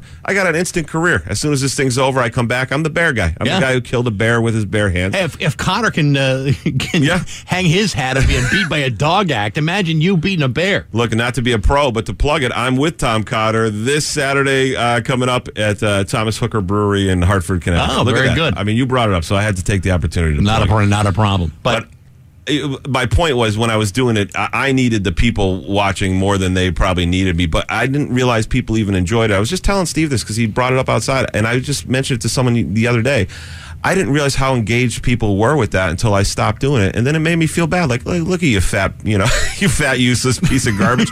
Get back out there and start walking. You know, so then do it. What are you waiting for? uh, you know, I'm, uh, you guys weren't wrong that I'm lazy. You know, I. Uh, We didn't say you were lazy. If it, we just said that compared to everybody else, you've got an inch more initiative than anybody else. Well, that's all it took here. But I will say that, uh, you know, and, and this is a credit to Steve and to some other people, not just me, but we created a pretty good little comedy scene here in West Massachusetts. Some real good uh, comics now coming up. Rafi Gonzalez was uh, just, uh, he was on an HBO thing. Um, you know, he, he started out with me at Cabot, Christine Blinn, Brian Plum. There's a there's a there's a there's a group of these kids that are that they're they're coming up, you know, and and uh, I like how you call them kids. Everyone's a kid. I'm so old now, dude. Everyone. I've, I've transitioned to the part of my career where like, it's not going to happen for me, but I Yeah. hope it happens for one of these people. younger Well, you know, I mean, I've I've always I've always believed that in, in the right setting, with in the right place, Sure. uh, you know, you could make something happen because there's, I mean, there really has not been a long-standing comedy tradition in Springfield. No. but there's lots of talent here. That's the that's the thing that's. Yeah, that's just kind of hard for people to understand. It's like you know they're out there. You Yep. you got to find them, and you got to be able to promote them and bring them through. So Yeah. you know, when you were running the Cabot, I was like, man, he's getting good names here, and with every good name, there's a middle and an, and an opener. So people are getting a little bit of work, a little bit of stage time they wouldn't get in the in, in another city. if I told somebody now, like some of the hottest, like Nate Bargatze's probably one of the hottest names in comedy now. He's he sells out five thousand seat theaters. every- If I told somebody you could have saw him in downtown Chicopee, Yep. for fifteen bucks. like they would think I was crazy. But he was one of a, a lot. Tim Dillon. There's like a lot of these guys that I had come up that I'm really, uh, you know, I am proud of that that that that that happened. But um, you know, in retrospect, it's also a nice reminder of the fact that I'm still in Western Mass. it's humbling, you know. Waiting for a bear attack. But but hey, listen. In the current in the current comedy climate, one of my favorite things to say to people when I'm on stage is, uh, you know, the fact that I haven't been wildly successful with this career is also freeing because I'm uncancelable. You know, go ahead, try to. T- what are you going to do? You're going to take all these farm gigs away from me? Go ahead. I said the wrong thing. Too bad. You know oh, what I mean? Oh, I'm sorry. I Yeah. won't be performing at Yeah. the Pride Station on Riverdale Street this Tuesday night. Yeah, I'm not. You know? I'm not Dave Chappelle. If if I say the wrong thing and, and ten transgender people show up at a farm to protest me, I'm like, that's more than the crowd. Come on in, watch the show. It's fine. Sit down, grab Yeah, two right. drinks. You should be good. Right, right. So, uh, the, the Hooker Brewery with Tom Cotter, right? Yep, yep, and then you're also doing something on at the uh, Craft 32 in East London, right? I, am doing that. Yeah, yeah. Your neck of the woods. Yeah, Yeah, there should you come go. by and uh, come by and jump on stage. Bax. you know, no, no, no, no, no, have, no, you, no, no. have you gotten vaccinated? Oh, this is a great question. Uh, yeah, I so I got listen. I got vaccinated, but uh, I, I got one shot. You know, I, did the Pfizer, split it down the middle. I didn't know. It's true comic. I didn't know which way this thing was going to go, and I was like,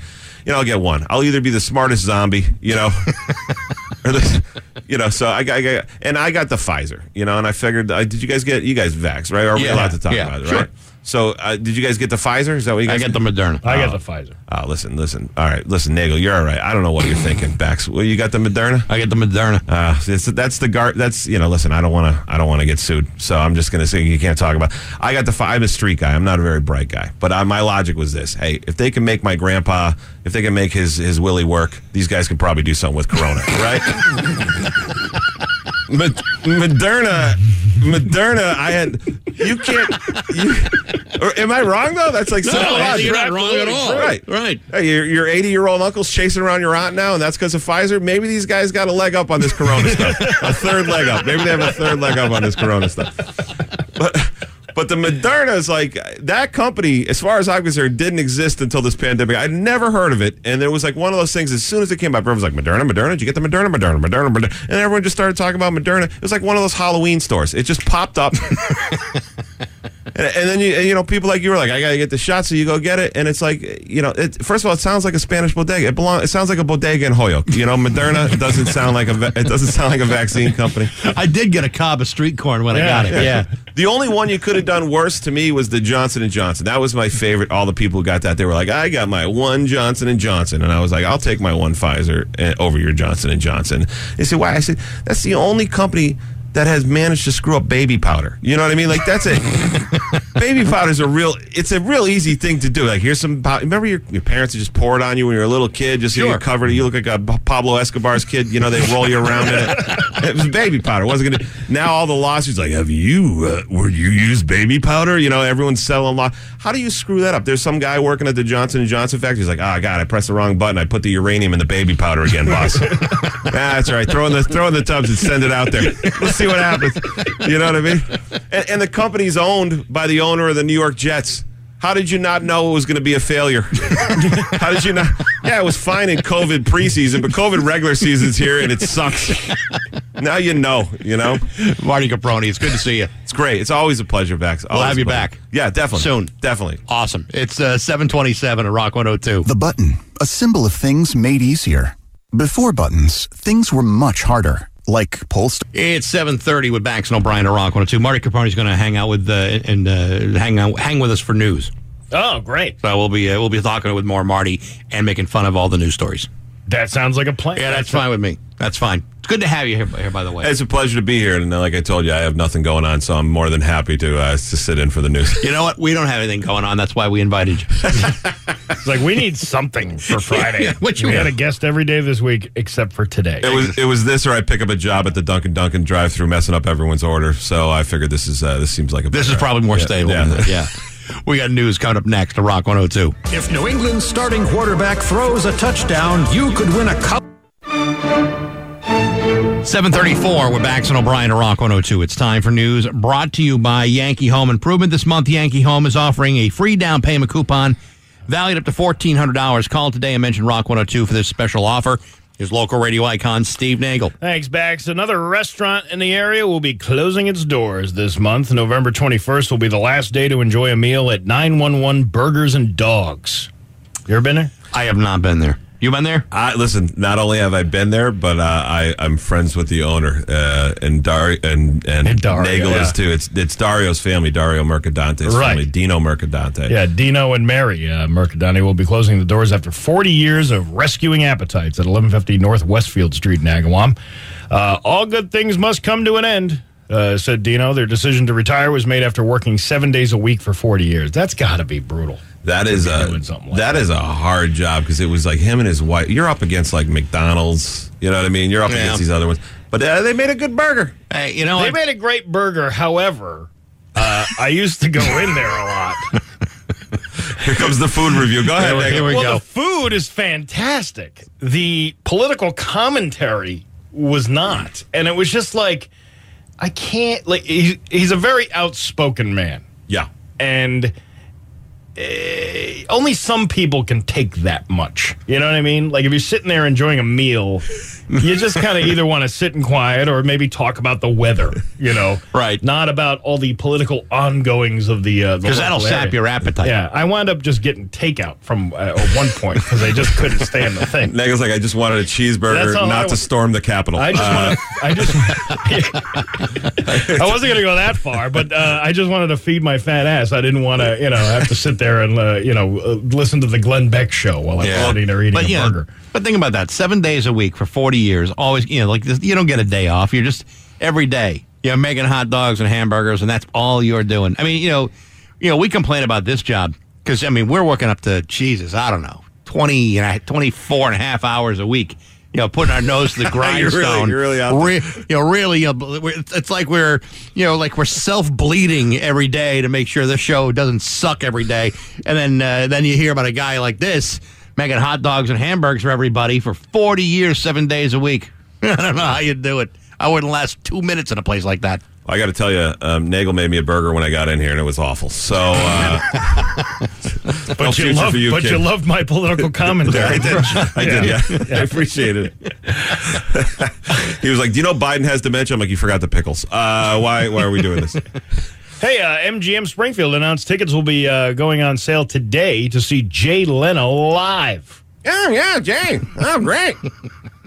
Is he telling jokes or uh, what's Yeah. I believe he's going to be running a craps table because that's they need extra uh, folks down there. No, he's going to be at Symphony Hall on March 12th, and you can uh, buy tickets at 10 a.m. today uh, for, through Ticketmaster.com or MGM Springfield. Well, listen, I know that you guys are the powerhouse station, so you're probably going to get him on plugging that prom- that that, that Yeah, no, appearance. I, right? I, I doubt it. no. Well, you know, it's it's not an MGM issue. It's like you know, whenever there's been like a big comedian at Symphony Hall, we've never gotten them, and and, and like the big names too, like the Bill Cosby's Sure. and stuff like that. I mean, you know, we had to work extra hard to get Bill Cosby, and then all of a sudden, one day, out of the blue, we start regretting ever having spoken to the man twice. Oh, see, I thought that was going to go a whole different way. I, was gonna say, I thought you were going to say we got Bill Cosby, and then you know, all of a sudden we were real drowsy, and uh, Yeah, we don't remember. The, we don't remember the interview at all. it was it was two hours of dead air. And Well, uh, the funny part about it is the second time we talked to him, I. I I think we did fall asleep to it. Nagel woke up and he's like, I can't sit for a year. I, I I don't know what happened. We were producing that show. I have a friend who works in uh, in Boston radio, and he posted this picture of him and Bill Cosby. This was after he got you know he got let go, uh, you know, released from prison. That doesn't mean he was innocent. It Right, just mean got he was released. from Right. prison. And uh, he posted this picture of him and Bill Cosby, saying he goes, "Oh, uh, the happier times of with Bill Cosby," and uh, you know he was kind of saying how much he regretted the fact that he had this picture with this guy. So I just posted in the comments section the picture of me and Jared Fogle together here in the Rock 102 studio. Like sometimes things don't work out for you, my friend. you know what though? Listen, eh, this is this is probably I shouldn't do, but if you had to pick one, I would pick Bill Cosby over Jared Fogle. Right? I- mean, Bill had a solid career. Bill did a lot of you know people. This is the way it works nowadays. Obviously, some terrible happens, and immediately you have to avow every piece of art you created and everything. But you know, Bill had a real career. Jared was just a fat guy. He was just a fat guy who walked the subway. That's Yeah. how he made that. It it kills me that that there's a room in the industry for a fat guy who walks the subway. You know, Jared was a fat guy who could only walk to, to Subway. Think about that. That was his only choice. Bill Cosby was had choices galore in his life. Plus, he's got pudding pops. Oh, yeah, yeah, I that got too. Pudding, pudding my penis wherever I want. to. Hey, but You want me or Jared Fogle? Just remember, tuna sub backward is bust a nut. you know, you know, you know what made me feel awful thinking about this right now is that if he's released from prison, that means he's probably at his home up in Shelburne where the signal reaches from the station. Oh, yeah. I just imagine him having morning coffee. Like, can you guys just leave me alone Yeah. for like the last three years? of my- Yeah, I don't, I don't know. I don't know if he's a big listener. I don't know. Yeah. Something tells me probably not. A uh, tiny home in a wealthy Boston neighborhood has sold after about a month on the market, uh, albeit for far less than the original asking price of almost $450,000. The roughly 250 square foot home in Newton sold on Monday for $315,000 That's on uh, a 0.06 acre lot. so they, so it's like a shoebox for three hundred thousand dollars. Why are you pissing your money away on something like this? I mean, you ju- either because you have money to piss away. Well, because on- because on you that. can say I live in Newton. That's the only reason anyone lives in Newton. It's kind of like the only way any like someone lives in Longmeadow. I live in Longmeadow, but you're not you're not like uh, necessarily uh, you're you're you don't have to be rich to live in Longmeadow, but that's all you can do is live in Longmeadow. Well, if you live in Newton and somebody you're like, hey, you want to? Can I come by for lunch? And you're like, we, I don't have that kind of room. Uh, we we can have coffee on the step. We can have coffee on the folding step outside my house. You know, well, that's the thing. You can't even you can't even have people over. You know, that's just one of those things. can you imagine? This is great if it's just owned by like a single guy. He goes out to a bar and he meets some girl. He goes, hey, no, I got a house in Newton. If you want to come by, he comes by and he's like, I have bunk beds. You get the top one. So, you know. Well, that's well, that's a tight little box. Oh, small geez. house too. Yeah. All right. the uh, full moon of November, also called the Beaver Moon, will rise this month on Friday, November nineteenth, joined by a partial lunar eclipse. The Beaver Moon. Mm-hmm. Okay. Yeah. All right. Uh, Anybody anybody want to step on that one? The uh, well, wasn't that a Tom Petty album? The Full Moon Beaver. Full Moon Beaver, yes. Oh, by the way, uh, everybody's been sending me this TikTok video this morning of this woman who is uh, saying why, why, uh, what, why can't uh, something about the difference between Fahrenheit and she doesn't say Celsius. She says the word that rhymes with Dolores, right? Oh, really? yeah, yeah. She's confusing Celsius with that's how you pronounce well, you- that you- word. You can see where she'd be confused. And then it's a string of videos of all these guys doing that no no no game. You're thinking of this. You're thinking of you're thinking of Christmas. That's uh, when Santa comes down the, uh, the chimney, and uh, you know it's, uh, we have a little thing there, and it, it's really really funny. I wish I we could play it on on the air, but Of course we they say the word Dolores too many times. in the just to clarify, because I'm not that bright, uh, are you talking about when you say Dolores, the word as if Dolores was really, really, really hard to find? Like, yes, Yes, you could, be on, you could be on TikTok for hours before you bump into that one. yeah, near, nearly impossible to find Dolores. yeah, she she's nowhere to be found. People get very frustrated when you can't find Dolores. Know, yeah. and you're working on that TikTok forever trying to find it. Well, the uh, the full moon will reach its peak illumination early in the morning around 3:59 a.m., but can be seen at almost full shine the night before. A full shine from the full moon beaver. Oh, well. Will it burn your retinas out if you look at it just for too uh, for I, too long? I think it might, uh, according to the Farmer's Almanac. So make sure you look up after sunset on the 18th of this month, and you'll be able to uh, to get in on the full moon beaver. Like, Uh, 33. A 33 year old woman in Kentucky named Crystal Denham recently borrowed a sex toy from her neighbor. Should you really a be whole- sharing those? I mean, like- yeah. that's like a that's a personal item. Well, especially in the time of COVID, you don't want to be uh, sharing personal, intimate items like that. And you, you also want to be you know smearing uh, you know sanitizer on it either. Well, she also refused to give it back. Her neighbor is also her cousin, and he's a dude. well, His name is Michael Barton. And uh, he showed up at her place two Saturdays ago and said he wanted the sex toy back. It's not clear what the toy was or how long she had had it, but she refused to hand it over, told him to get off her property, grabbed a kitchen knife, and stabbed him with it. She uh, claims uh, he grabbed her by the elbow and that's why she stabbed him. He says she was just acting crazy and stabbed him as he was trying to leave. Luckily, he wasn't seriously hurt and refused medical treatment. I, I, I will take things that don't surprise me about Kentucky for a thousand. Uh, and any part of that story. Crystal was uh, sweeping her porch when police showed up and got into a fighting stance when they tried to arrest her, but they eventually got her into custody. She's facing charges for assault, disorderly conduct, menacing, and resisting arrest. I'm I'm now visualizing Crystal in my head, uh, holding the sex toy while the police have their guns drawn and they're telling her to drop it, and she's uh, in a fencing posture, like a fencer with the toy uh, of her tiny house, of, Of her, course, of her right. tiny house, right. or as we used to call them, mobile homes, unless you're in Newton. Uh, But the idea that you're borrowing it, not only borrowing a sex toy, but you're borrowing a cousin. Yeah, I mean, well, I, I think the borrowing the sex toy is is that's general creepy. Your cousin, it makes it Kentucky. Uh, does this signal reach Kentucky? I don't know. No, no, No, but no, the it doesn't. podcast does. Oh, good, perfect. Yeah. perfect. If you're tuning in, leave. There you go.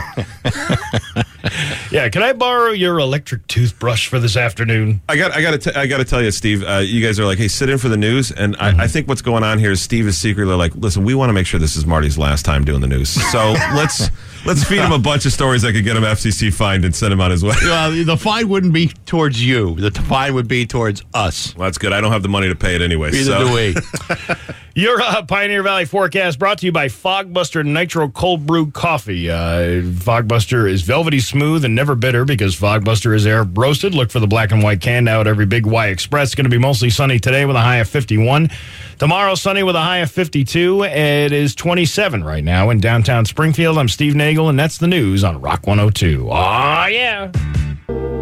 Rock 102, Springfield's Classic Rock at 750 and Billy Joel on Rock 102. Mostly sunny today with a high of 51. Tomorrow, sunny with a high of 52. It's 27 right now in downtown Springfield. Like uh, Marty Caproni said, he'll be appearing with uh, Tom Cotter, our buddy, uh, at the Hooker uh, Brewery in Hartford on Saturday night. And then he'll be at uh, Craft 32 here in East Longmeadow on the 10th of November. So uh, good to have him. Good to have him here. Absolutely. Yeah. Uh, next week, of course, uh, we'll have uh, Scott Cohen talking about uh, Patriots football. The Patriots are going to be taking on the Carolina Panthers. You'll hear that game right here on Rock 102. Uh, the, the the Polo Cars Pioneer Valley pregame show begins at one. No, excuse me. Hold on a second. It's, there you go. Yes, it begins at ten. Kickoff is at one. Bob Socci and Scott Zolak will bring you all the play-by-play action. The Patriots play here on Rock 102. Um, I don't know. Uh, we, we we should have stuff to talk about. I guess I, I really didn't plan for all this. Well, you were gone for a day. I was, you know, I was hoping that uh, you know, Marty would take us for at least an hour, and he almost did. And then, uh, and then there was your story, and then you know, I guess we get the last hour to just uh, jerk around. I gotta tell you, I so I had uh, I told you the story earlier this morning about the you know the little COVID uh, scare that we had in our house. Yeah. Luckily, everybody's negative. But when you find out you're negative, it's like uh, finding out you don't have herpes. Like you're just like yes, yes. I mean, you'd have to be pretty perverse to say, I really did want to be involved in that club. but it was like you know, back to the simpler time. That's all we had to worry about was STDs. Yeah, now we got to worry about this uh, communicable airborne disease. what I wouldn't do for an STD right now. I mean, just to Oh, say I have it. You know, syphilis, gonorrhea. I mean, those are those are good old fashioned diseases. uh, back in the good old days. yes, that's Back in, absolutely. back in February of 2020. I mean, I don't want to be hooked up to a respirator, but I could maybe live with a shanker for every uh, I could for a couple every few months or so. I could live with a shanker. Why not? Yeah, why not? uh, we also, uh, what would you say coming up next week? We had, uh, We got uh, we got Cohen, we got Cohen. Zolak, uh, a couple other things that uh, that may be on the uh, on the list somewhere I gotta, somehow. I got to get a picture of the sign uh, in in the East Longmeadow Springfield border down here, where Pasquale's was. Yeah. uh, or is, it's no longer there, right? It's, it's no longer yeah uh, right. Pes- uh, yeah. So it's right in there. It's some kind of um, like.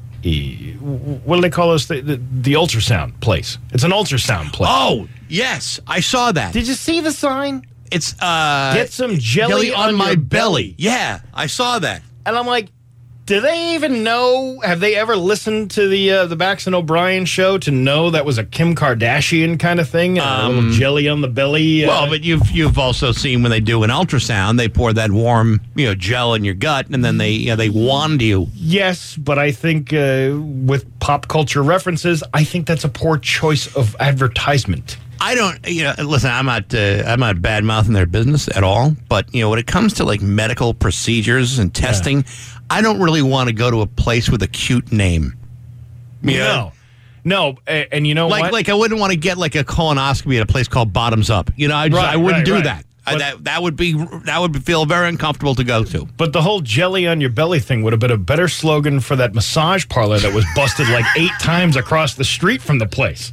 Remember that place that was always getting busted? And I'm like, how come I, I never knew about this until they get busted? yeah, which was ironically across the street from the friendly, so you can get a happy ending on either side of the street. Go, go, go, go, jelly on the belly. It's seven fifty five at Rock One Hundred Two. New England Patriots football. Every game. Two. Going to be a nice weekend uh, on tap. Get, the, get uh, today sunny, high of 51. Tomorrow sunny, high of 52, and uh, Sunday uh, high of 54 or partly cloudy. It's 27 right now in downtown Springfield.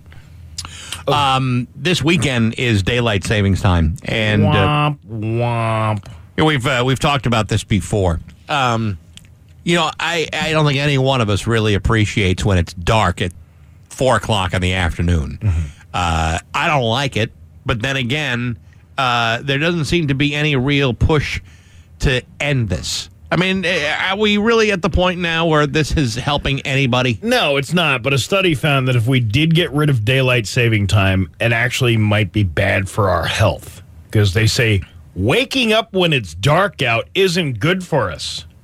Uh, Really? well, you've been doing this for how many years? Since the age of 23. So I'm 55 now. Yeah. Yeah, 30 some odd years. And I've been doing this for uh, 17 years. Yeah. We always wake up when it's dark. I don't. Uh, I don't feel comfortable when it's light out and I wake up.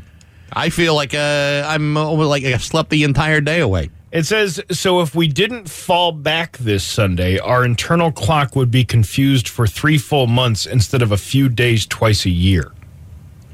Yeah, I would have. I, I, I can see that.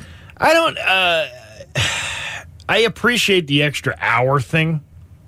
But Sure. it, but it does screw you up when you get to the jump ahead thing again, back in the, in March when we do this all over again. Well, I just don't understand it because if you just picked, uh, if you just picked one calendar and you stuck with it, yeah, then it wouldn't. You wouldn't even notice uh, that it was one way or the other. You know, because four o'clock in the afternoon when it's dark sucks. There's no, there's nothing good about that. There's no, there's no benefit. I feel no bet. You feel a benefit? I don't feel any. I don't feel a benefit either, Steve. Yeah. I don't know. It's just it's one of these things that we just keep doing, and we have the conversation every year when this thing comes around. It's such a pain in the ass, Steve, you- if, if if you beat yourself in the face with a hammer every day, at some point you'd say, "Hey, you know what? I don't think I'm getting a lot out of this. so Maybe I should stop beating myself in the face with a hammer." so let me get this straight. If we uh, if we didn't do this this weekend, Yes. then it would be completely dark every morning for three months. Is that like you know? I don't understand. I, don't I- I- understand how it works I don't. I don't really understand it either because because that would require uh, me to be up at sunrise, No matter which, and paying attention. no matter which way you slice it, you're still getting less daylight hours anyway, because that's just the way the rotation of the Earth and the sun and all this So stuff I don't understand. So what's worse, waking up when it's dark, or going uh, or coming home from work when it's dark? Yeah, see, that's what I don't get. Like, I'd rather have it be light out longer.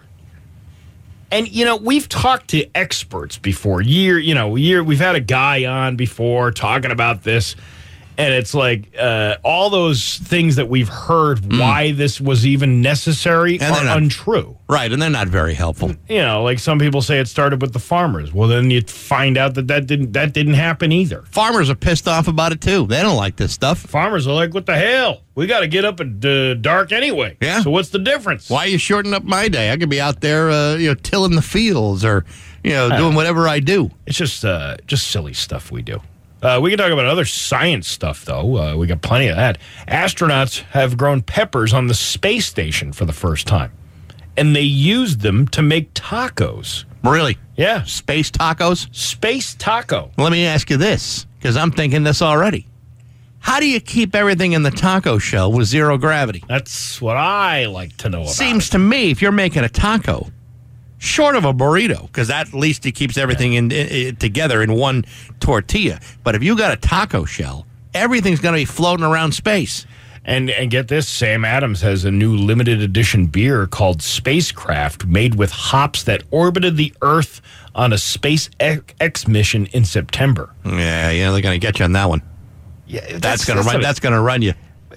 for what is that? Just for to say that you had a beer that the one of the ingredients uh, was flown into space? Do you remember a couple of years ago when Sam Adams made this specialty beer? It was something like I don't know, forty percent alcohol, and it came in a little tiny cobalt blue oh yeah, bottle. Yeah, yeah, yeah, yeah. Well, I remember when uh, Jim Koch came here with a bunch of these, and he uh, he gave them all to us uh, to try.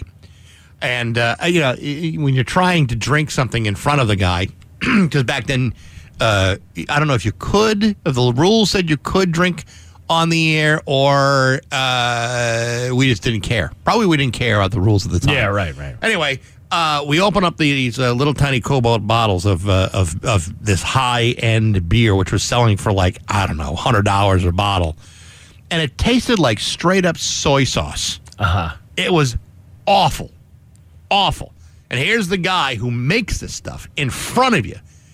He had to know it tastes awful. He had to know. Well, of course they that it was, stuff That it was like soy sauce, like it's something you would pour on your uh, on your your egg foo young or something.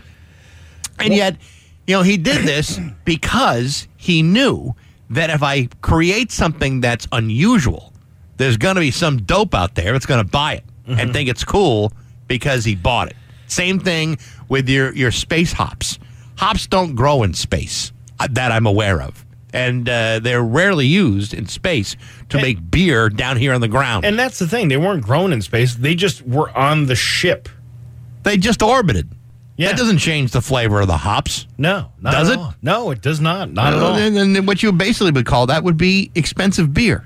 Uh, the one time we had uh, alcohol. Well, we had alcohol many times in the studio, but uh, there was a uh, we had. It, this was when I first started working with you guys in the morning, Right. and uh, uh, yeah, young single buck. I only lived like uh, maybe a mile and a half from here, right? Sure. And uh, the, the the fine folks from uh, from Opa Opa were here, Sure. and they uh, brought us this double IPA. In the growlers, right? Yeah. So I Yes. had uh, two uh, pints of this stuff, and I was loaded. Oh, yeah. And uh, the best part on top of that was uh, that uh, McDonald's was also doing a promotion with us with their new breakfast burritos. Yeah. So at 9:30 in the morning, I'm half in the bag shoving a McDonald's burrito in my mouth with the egg dripping down my chin and uh, Sure. I was like this is this is what I used to do at 2 a.m. This is the best day This of my is the career. best day of my career. I'm going to keep working here. I had to get a ride home from the promotions guy and then walk back and get my car later on when I sobered up. Wasn't that great? That's awesome. But back to this uh, this space mission on the uh, this the space station. Uh, this is the mission where the toilet malfunctioned and urine leaked out underneath the floor. It turns out the issue still has not been fixed, so the crew on the next mission will have to wear diapers when it launches next week. The SpaceX thing that goes up to the space station. Because it takes that long to get a space plumber up there. Well, that's what I'm thinking. Like, uh, really? You wear you have to wear diapers, and there's urine under the floor. What do you What do you pay in labor costs to have a plumber go all the way up to space? I know what my plumber could charges me, and it ain't. And you know, it, yeah, he'll, he'll charge an arm and a leg, but he's usually home, you know, by five o'clock. So urine under the floor, people wearing diapers. There's a big neon sign on the space station that says "Mingles" on it.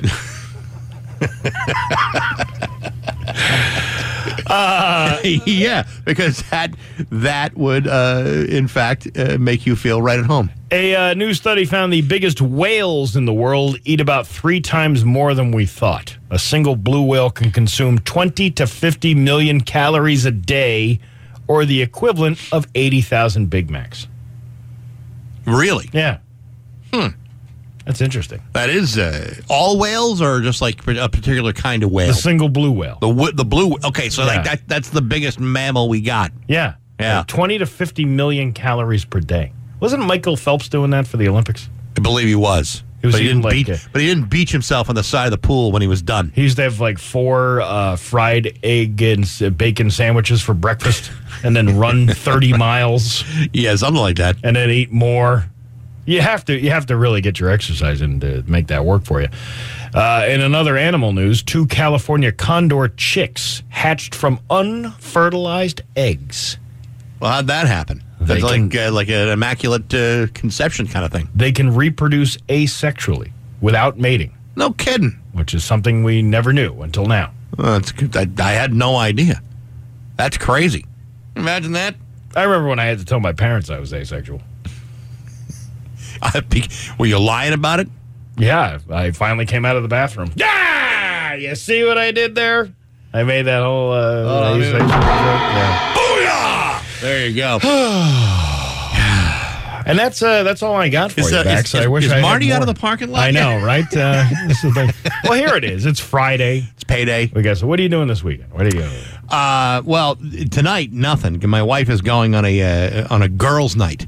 She's having dinner with some friends. It's girls' night tonight, which means I'm- Oh, girls' night. yeah, which means I'm eating alone, which is fine. I don't mind eating alone, but uh, it's girls' night, so it's it's going to be me and the dog.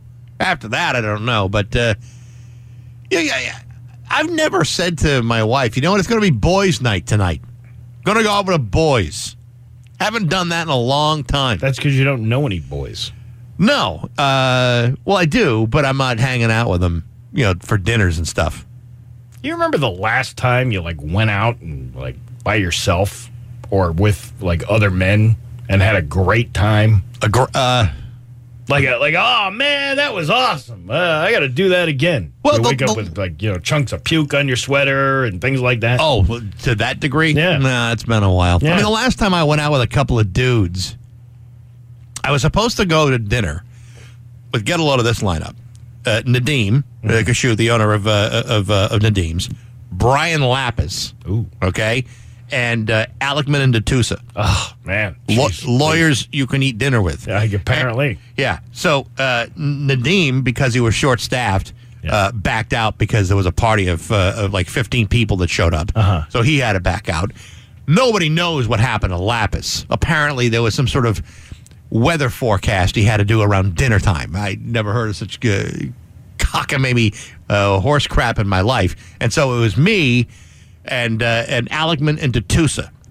Oh, they both showed up though, right? They showed up. Yeah. uh, and and they paid, which I thought was very weird. Usually, uh, you know, it's the lawyer who wants it. you to pay. They're taking your money. right? They were taking uh, right. I took their money, and uh, and that was the last time I think I just hung out with the dudes. I had a great time. Make no mistake, and dinner was fantastic. But uh, that was the last time, and that was I don't know three or four months ago. I can't remember the last time I was actually like out with. The guys, Yeah. who does that anymore? I don't think. Well, I think there are people younger than us that do that. Are there guys that still do that? No, but here's the deal. I uh, I run a business on the weekends. Yeah. So I'm always out anyway. Yeah. But I'm never out like, you know, hanging out. I'm just out Well, you know, working. And I think my problem is by the time that uh, dinner rolls around, by the Mm-hmm. time that actual guys want to go out and hang, I'm exhausted. I've been up since three o'clock in the morning, and I'm not napping in the middle of, of the day. I'm beat. It's almost beat. like it's almost like I'm not even sure I want to go out and hang And with the dudes. and that's the thing. This is this is not the kind of schedule for uh, for somebody who wants to go out at night. Oh no! You want to listen, Jenny and I, when we go out to dinner, we are there at four forty-five because we're like Oh, a, you got to get the moons over my hammy special at uh, Denny's. Right. If if a if a if a restaurant's offering the early bird, we're pretty cool with that. You know, with the Alekman and DiTusa, they're like, Yeah, we're thinking about like uh, seven o'clock reservations. I'm like seven o'clock, dude. Th- that can't wait that long for a, my my last meal of the day. How about we scale it back to a more convenient time? You know, something that will disrupt uh, Brian Lapis's schedule. Yeah, exactly. Yeah, that Something worked to out. Throw him off. Did have to have uh, dinner with Lapis. You're right about like our early schedules. I remember uh, going back, I don't know, four or five years ago, the Oktoberfest downtown Springfield. Yes. And then, uh, you know, uh, getting a parking spot right up front. And everybody's like, how the hell did you get that parking spot right up front? And I'm like, well, I was here at like three. like, there was nobody here. Yeah. And now it's six, and this place is banging. You know what I mean? Yeah. So you, you, you, you do catch that worm. You do. For being the early bird. Because one, you want to make sure you can make a quick exit, right, to get to bed at a reasonable Yeah, time. My car's right there. And then you spent all afternoon waiting to do the one thing that everyone is going to meet you for, and you're like, I want to go early because uh, I'm tired of waiting around. Because everybody else, they leave work, then maybe they change a shirt, and then they go. Like they have no time in between when their day ends to when they go have fun. Meanwhile, guys like us, we've been around for like nine hours waiting for the fun to start. What's your bedtime routine? Well, it used to be a half a gallon of Jim Beam and a bottle of ginger ale, and now it's a sleepy time tea That's it. and a melatonin. Maybe a, Yeah. maybe a book. I'll read like three pages and I'll fall asleep. And I'll be listening to whispering sounds of a babbling brook. That's all I can do. It's mm-hmm. all I can muster. It's 822 at Bax and O'Brien and Steve Nagel and Rock 102.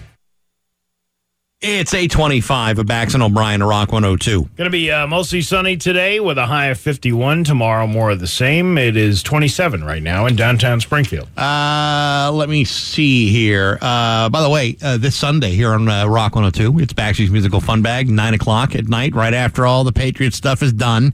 Uh, you can uh, check that out. We'll be playing the New York Dolls, The Cure, The Clash, The Cramps, and uh, a bunch of other stuff. I'll even tell you what's coming up next on uh, Baxy's Musical Podcast uh, Sunday and night around midnight. So that's all coming up uh, this Sunday night, right before Little Steven's Underground Garage.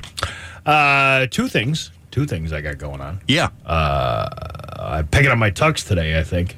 I think. I think it's ready. You know what? I got to go there today Yeah. or uh, or you know soon because I got to get a shirt. I have to get a vest and I got to get a tie. The only thing I need for a tux. You need all the components of a tux. No, I got the pants and I got the jacket, and the Yeah. jacket still fits uh, very very well. But I don't have the other pieces. You got a shirt? don't have a shirt.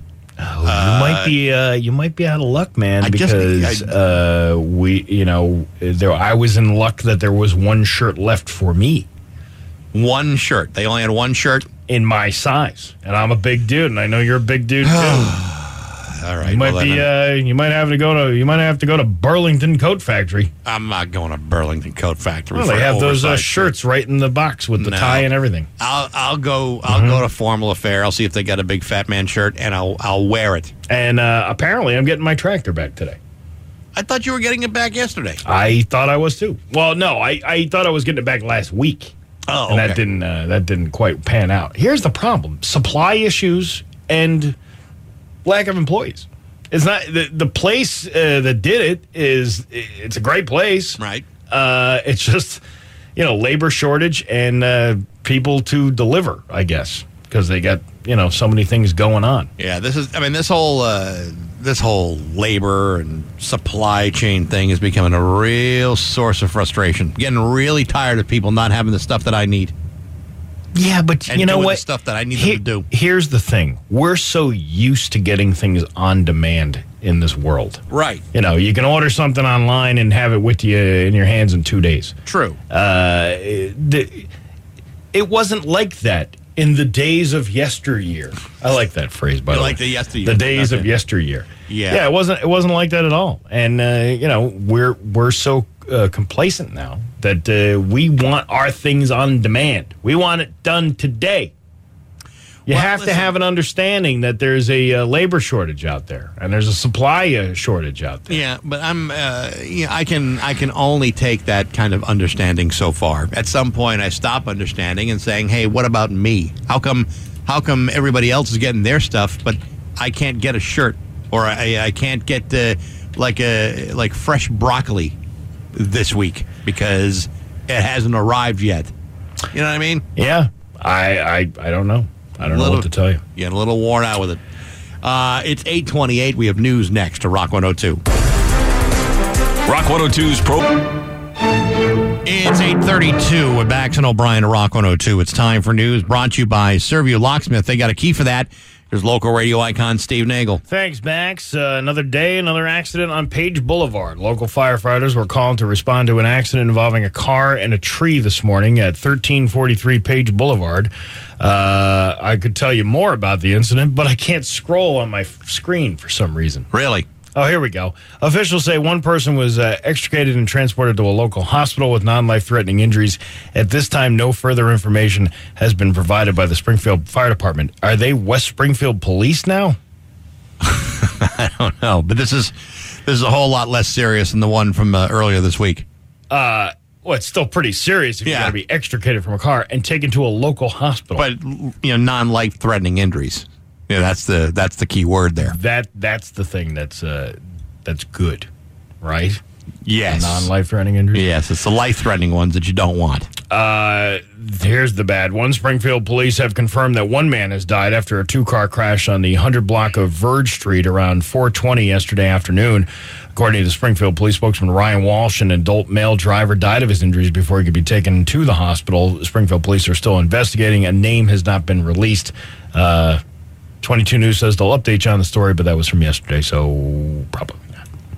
It's been like a whole week of terrific, uh, terrifically awful crashes. It's like yeah. Yeah. the one on ninety one. You've had now two on Page Boulevard, and now the one on Verge Street.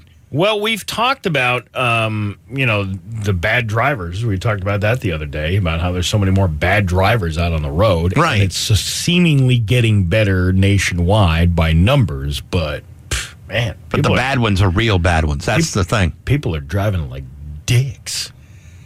Well, again, you know, there's not enough information to know exactly how these particular accidents occurred. But it's like, you know, this has been a tough week for accidents. Yes, it has been, especially in the Springfield area. A uh, search for an armed teenage boy was conducted early Thursday morning that led police to the edge of the Ware River. That's a place you don't want to be. I don't even want to be anywhere near the Ware River. Massachusetts State Police assisted Barre Police for the search of a teenage boy armed with several uh, several edged weapons who ran into the woods at around 3:25 a.m. MSP K9 Unit Trooper Jack uh, Doherty and his partner Roxy tracked the boy on a trail leading to the Ware River. K9 Roxy stopped at the wall overlooking the falls while Trooper Doherty. Uh, looked over the wall and found the boy living on the metal walkway attached to the building along the water level. Two troopers from the state police barracks in Brookfield and a Barre police officer were able to reach the boy and pulled him to safety. Uh, the Mass State Police is reminding the public if you or someone you know is thinking about suicide, please call the 24 hour National Suicide Prevention Lifeline. So, uh, Doherty, I fight a Doherty, and a Doherty always wins.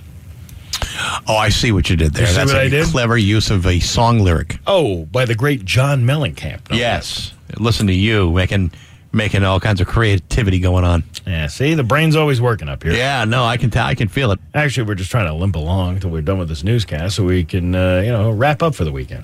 Yeah, I'm almost starting to blame uh, Marty on this one. He- The moment he left, it's like he Yeah, sucked the air out of I the know. building. Well, see, it was a, it was a great segment, and uh, probably should have prepared a little bit more. It's like suddenly, you know, we got exhausted by the Uh-huh. whole thing. But here we are. We're uh, we're limping through. Oh, A, uh, limping is barely uh, the word I would describe it. A uh, new federal mandate will make millions of workers in the U.S. get vaccinated against COVID 19, tested, or potentially face penalties. Failure to comply with the mandate could result in a fine as high as $14,000 per violation.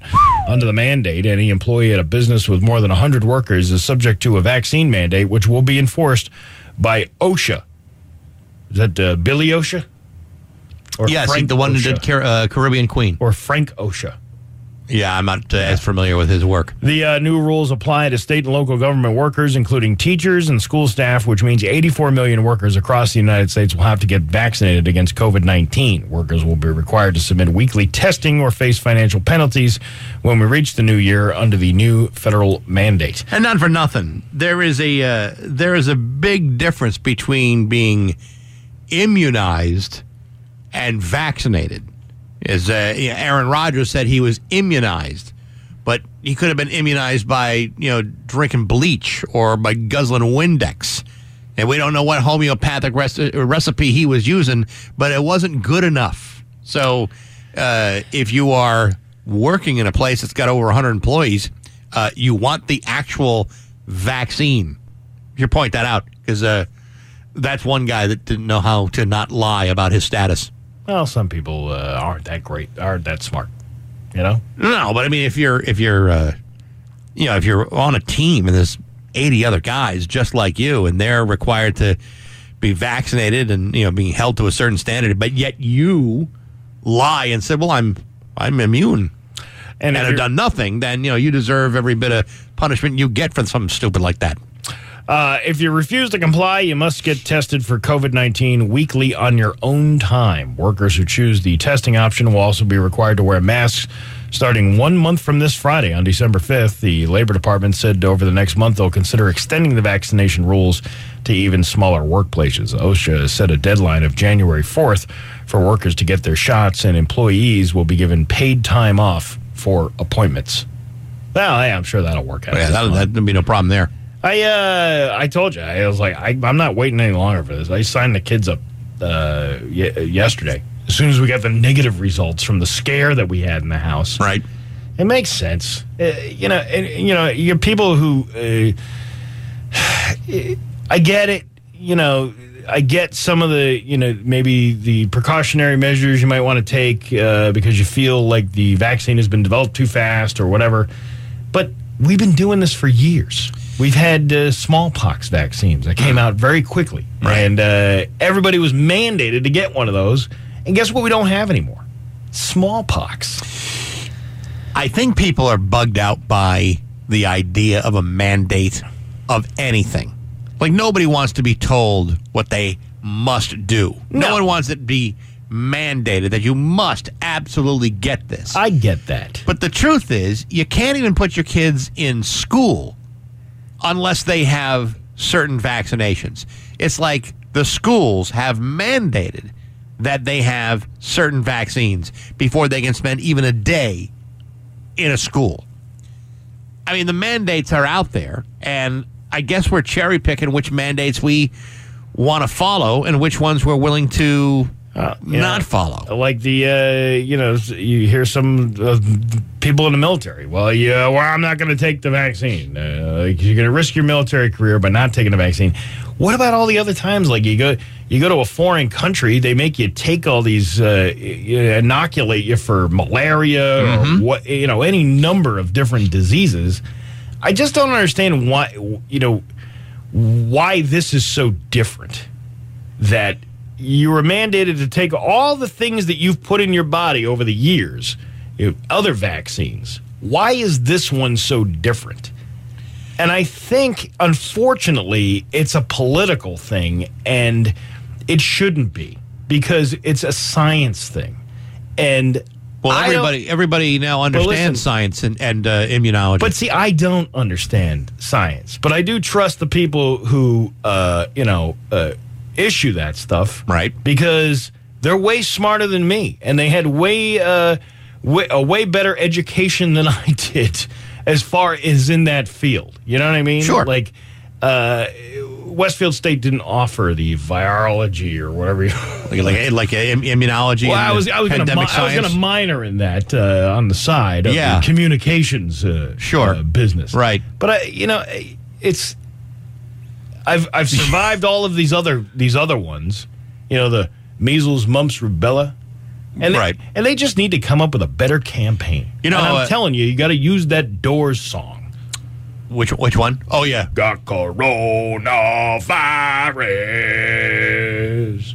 You got coronavirus. Virus, virus. you got your influenza and your measles, mumps, rubella. You know, if I knew Marquette was offering a minor in infectious disease, I would have probably taken it.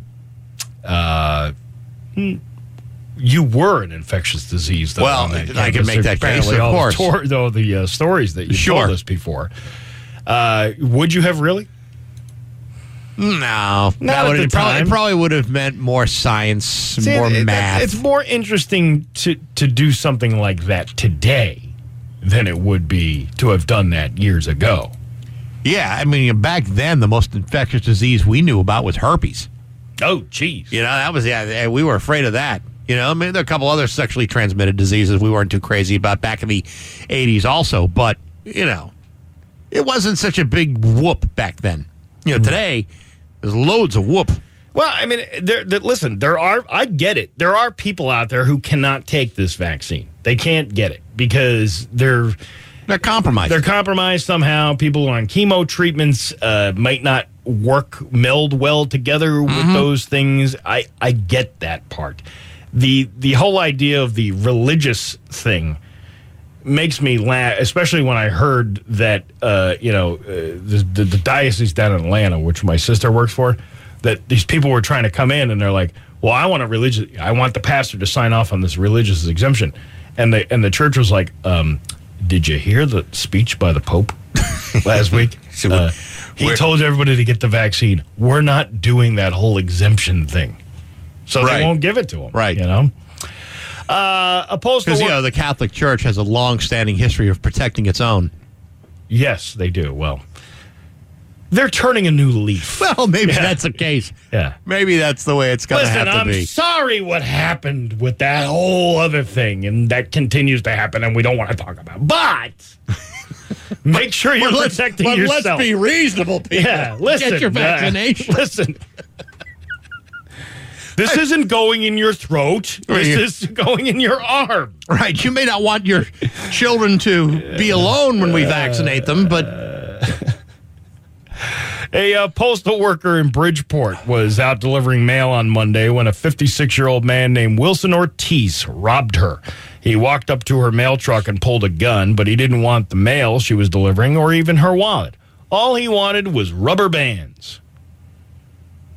okay. A rubber band? he, uh, What were they going to do with the rubber bands? uh, well, have you ever had a wish sandwich? Well, a wish sandwich is the kind of a sandwich where you wish you had some meat. Bow, bow, bow. He uh, told her to give him all the rubber bands she had. Mail carriers have uh, lots of them, apparently, and the post office is using them to keep the mail organized before it's delivered. You ever got a stack of mail with the rubber band around it? I have. Yeah, to make sure the stuff doesn't fall out. She was worried he might shoot her, so she didn't ask any questions. She just gave him a big handful, and he took off on foot. There was also a teenage boy with him, but it doesn't sound like he's in trouble. Police tracked Wilson down nearby and knew they had their man because he had a big wad of rubber bands wrapped around his wrists. Oh, like uh, who was the uncle in uh, It's a Wonderful Life? yeah, right. You know, Dead, dead giveaway. He used to forget that he had the rubber bands tied to his fingers, and uh, he should have called the bank examiner, but he didn't that day, and that's why. That's was- why. Uh, the bank almost closed. This guy's facing uh, charges for uh, robbery, possession of a controlled substance, and child endangerment. We don't know if it was like his son or something that he was with him. Son, I'm going to teach you how to do things the right way. you want a rubber band in this country? You got to find out a way to get it. And the post office is the best place to get those. Sonny boy, one day all these rubber bands will be yours. Let me tell you about stamps. Have I told you about my? Was, did I told you about my? What's the stamp collection line? Was Oh, it did I ever tell you that I have a silver dollar silver collection? dollar collection? That's what it was. Your uh, Pioneer Valley forecast today going to be mostly sunny with a high of 51. Tomorrow, sunny with a high of 52. It's 28 in downtown Springfield. I'm Steve Nagel, and that's the news on Rock 102. Oh, yeah. Visit the 99. song is about 30 years old now. Yes, it Isn't that is. crazy? I know. Unbelievable. I remember uh, going, man, this new sound is awesome when it came out because that was like the big thing when I was in high school. And now, uh, now that we're playing it, there are people saying, "Really? That's classic rock? Yeah, it is. Thirty years old." Yeah, this is uh, this is that's the modern day. Oh, what a night! Uh, see, now I love that song though. Don't, don't you kind of like that song? You do Yeah, Frankie Valli. Oh, what a night song. Oh, You like- yeah. you like that song? Who doesn't love Frankie Valli? Well, I like Frankie Valli. Uh, when, you know, with the original Four Seasons when they, you know, they were doing the a cappella stuff. Like, like Big Girl Don't Cry. Uh, Yeah, and then he Big Boys Don't Cry. Mean, Then he's like trying to do this disco. When did he come out with that song? It must have been in the late seventies, uh, right? 76, 77, something Turned like into that. this disco uh, thing. Listen, uh, back then, Steve, and you know you're too young to remember this, but back then, disco was all the rage. Everybody wanted to do disco. Kiss did a disco record for crying out loud. I mean, they, you know, they knew that if they want to be relevant, Mm-hmm. they have to choose to record the worst song of their career, and they did it. By golly, and that that gave them all the legitimacy that every dance club in America wanted. You know, it's funny because uh, you know my my kid my kids are like learning how to critique music now. Okay, and um, I heard that I heard this great interview with with Ed Sheeran. I, I I'm real I really like the way he does things because he does all of his own music. Like he puts all the mu- uh, instruments together. It, it was pretty impressive because I really didn't know too much about him until I actually took my kids to a concert to see him, and I'm like, "Where's the band?" And then you find out that, oh wait, he doesn't have a band. It's he just is the- him. he is the band. You know, it's it's it's pretty impressive when somebody when somebody can do something like that. Sure. Um, but you know, his new album is very like almost like club like music.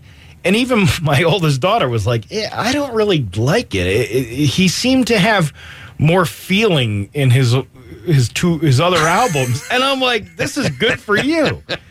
This is great. Yeah. That, that, that, you know that you're, you're learning how to how to recognize you know those things. Listen, it, it, it's Yeah. it's important when a kid gets to the point where they can have critical thinking about things in their lives, Right. and music, you know, is a good way to start for a lot of kids. But but she was absolutely right about the critique in him, where he, you know he did have more of a f- like a folksy, uh, more feeling to the songs as opposed to just trying to put electronic stuff together to make more dance music, Right. To, to be to stay relevant, I guess. If well, were it- trying to do that. in his case, he has Yeah. to do that because no one really just wants to see him just play guitar and sing like folksy love songs on the radio. But he- you know, but if you give him something to dance to, which may not even be music he cares to play, but it does put food on the table. it does, and, and, uh, that's and that's it. But he he did point out uh, because they were talking about in this interview they were talking about uh, you know his in musical influences that that he's had and his songs that he was influenced by, and one of the, one of the things that the host was kind of making fun of him was uh, like American Pie, really American Pie. Please. He- He's and Ed, Ed Sheeran goes. This is the kind of thing when you're getting drunk at three o'clock in the morning and you turn on YouTube and you Google the real meaning behind American Pie, and he was absolutely right. Like I watched this thing because I had so much time on my hands yesterday, Right. uh, in quarantine, if you will, and uh, I'm sorry, quartered with two teens, if you will, Right. Yeah. um, but uh, so I'm sitting there watching this. It's about 13 minutes long or so. It was really, I never knew, like, I knew what the whole, you know, it had something to do with the Big Bopper and Ritchie Valens. And, you know, this was just like him saying goodbye to his youth, but it was so much more than that. And it was really interesting to hear the dissection of that song and the symbolic, uh, the symbolism behind it. Oh, absolutely. Uh, and I'm like, wow, that is so much deeper than I really kind of because it's background music to us. We play that, you know, probably once a day. Amer- I- American Pie. yeah, well, Well, that's we- it. well, not, we- as, not that much, but yeah. well, we used to uh, we used to play it pr- pretty frequently, so it kind of just becomes background music. yeah, but you know, uh, but to you're you. right. Most people don't think about what goes into making a song. Yeah. and they assume that if you can make one good song, that you must be capable of making many good songs. Yeah. but you know, it's hard just to write one good song in your life. Right, but but it's funny how people pass it off because we it's been shoved down our throats so much and it's played so often that it just becomes part of your everyday life. Yeah. That it's just background music.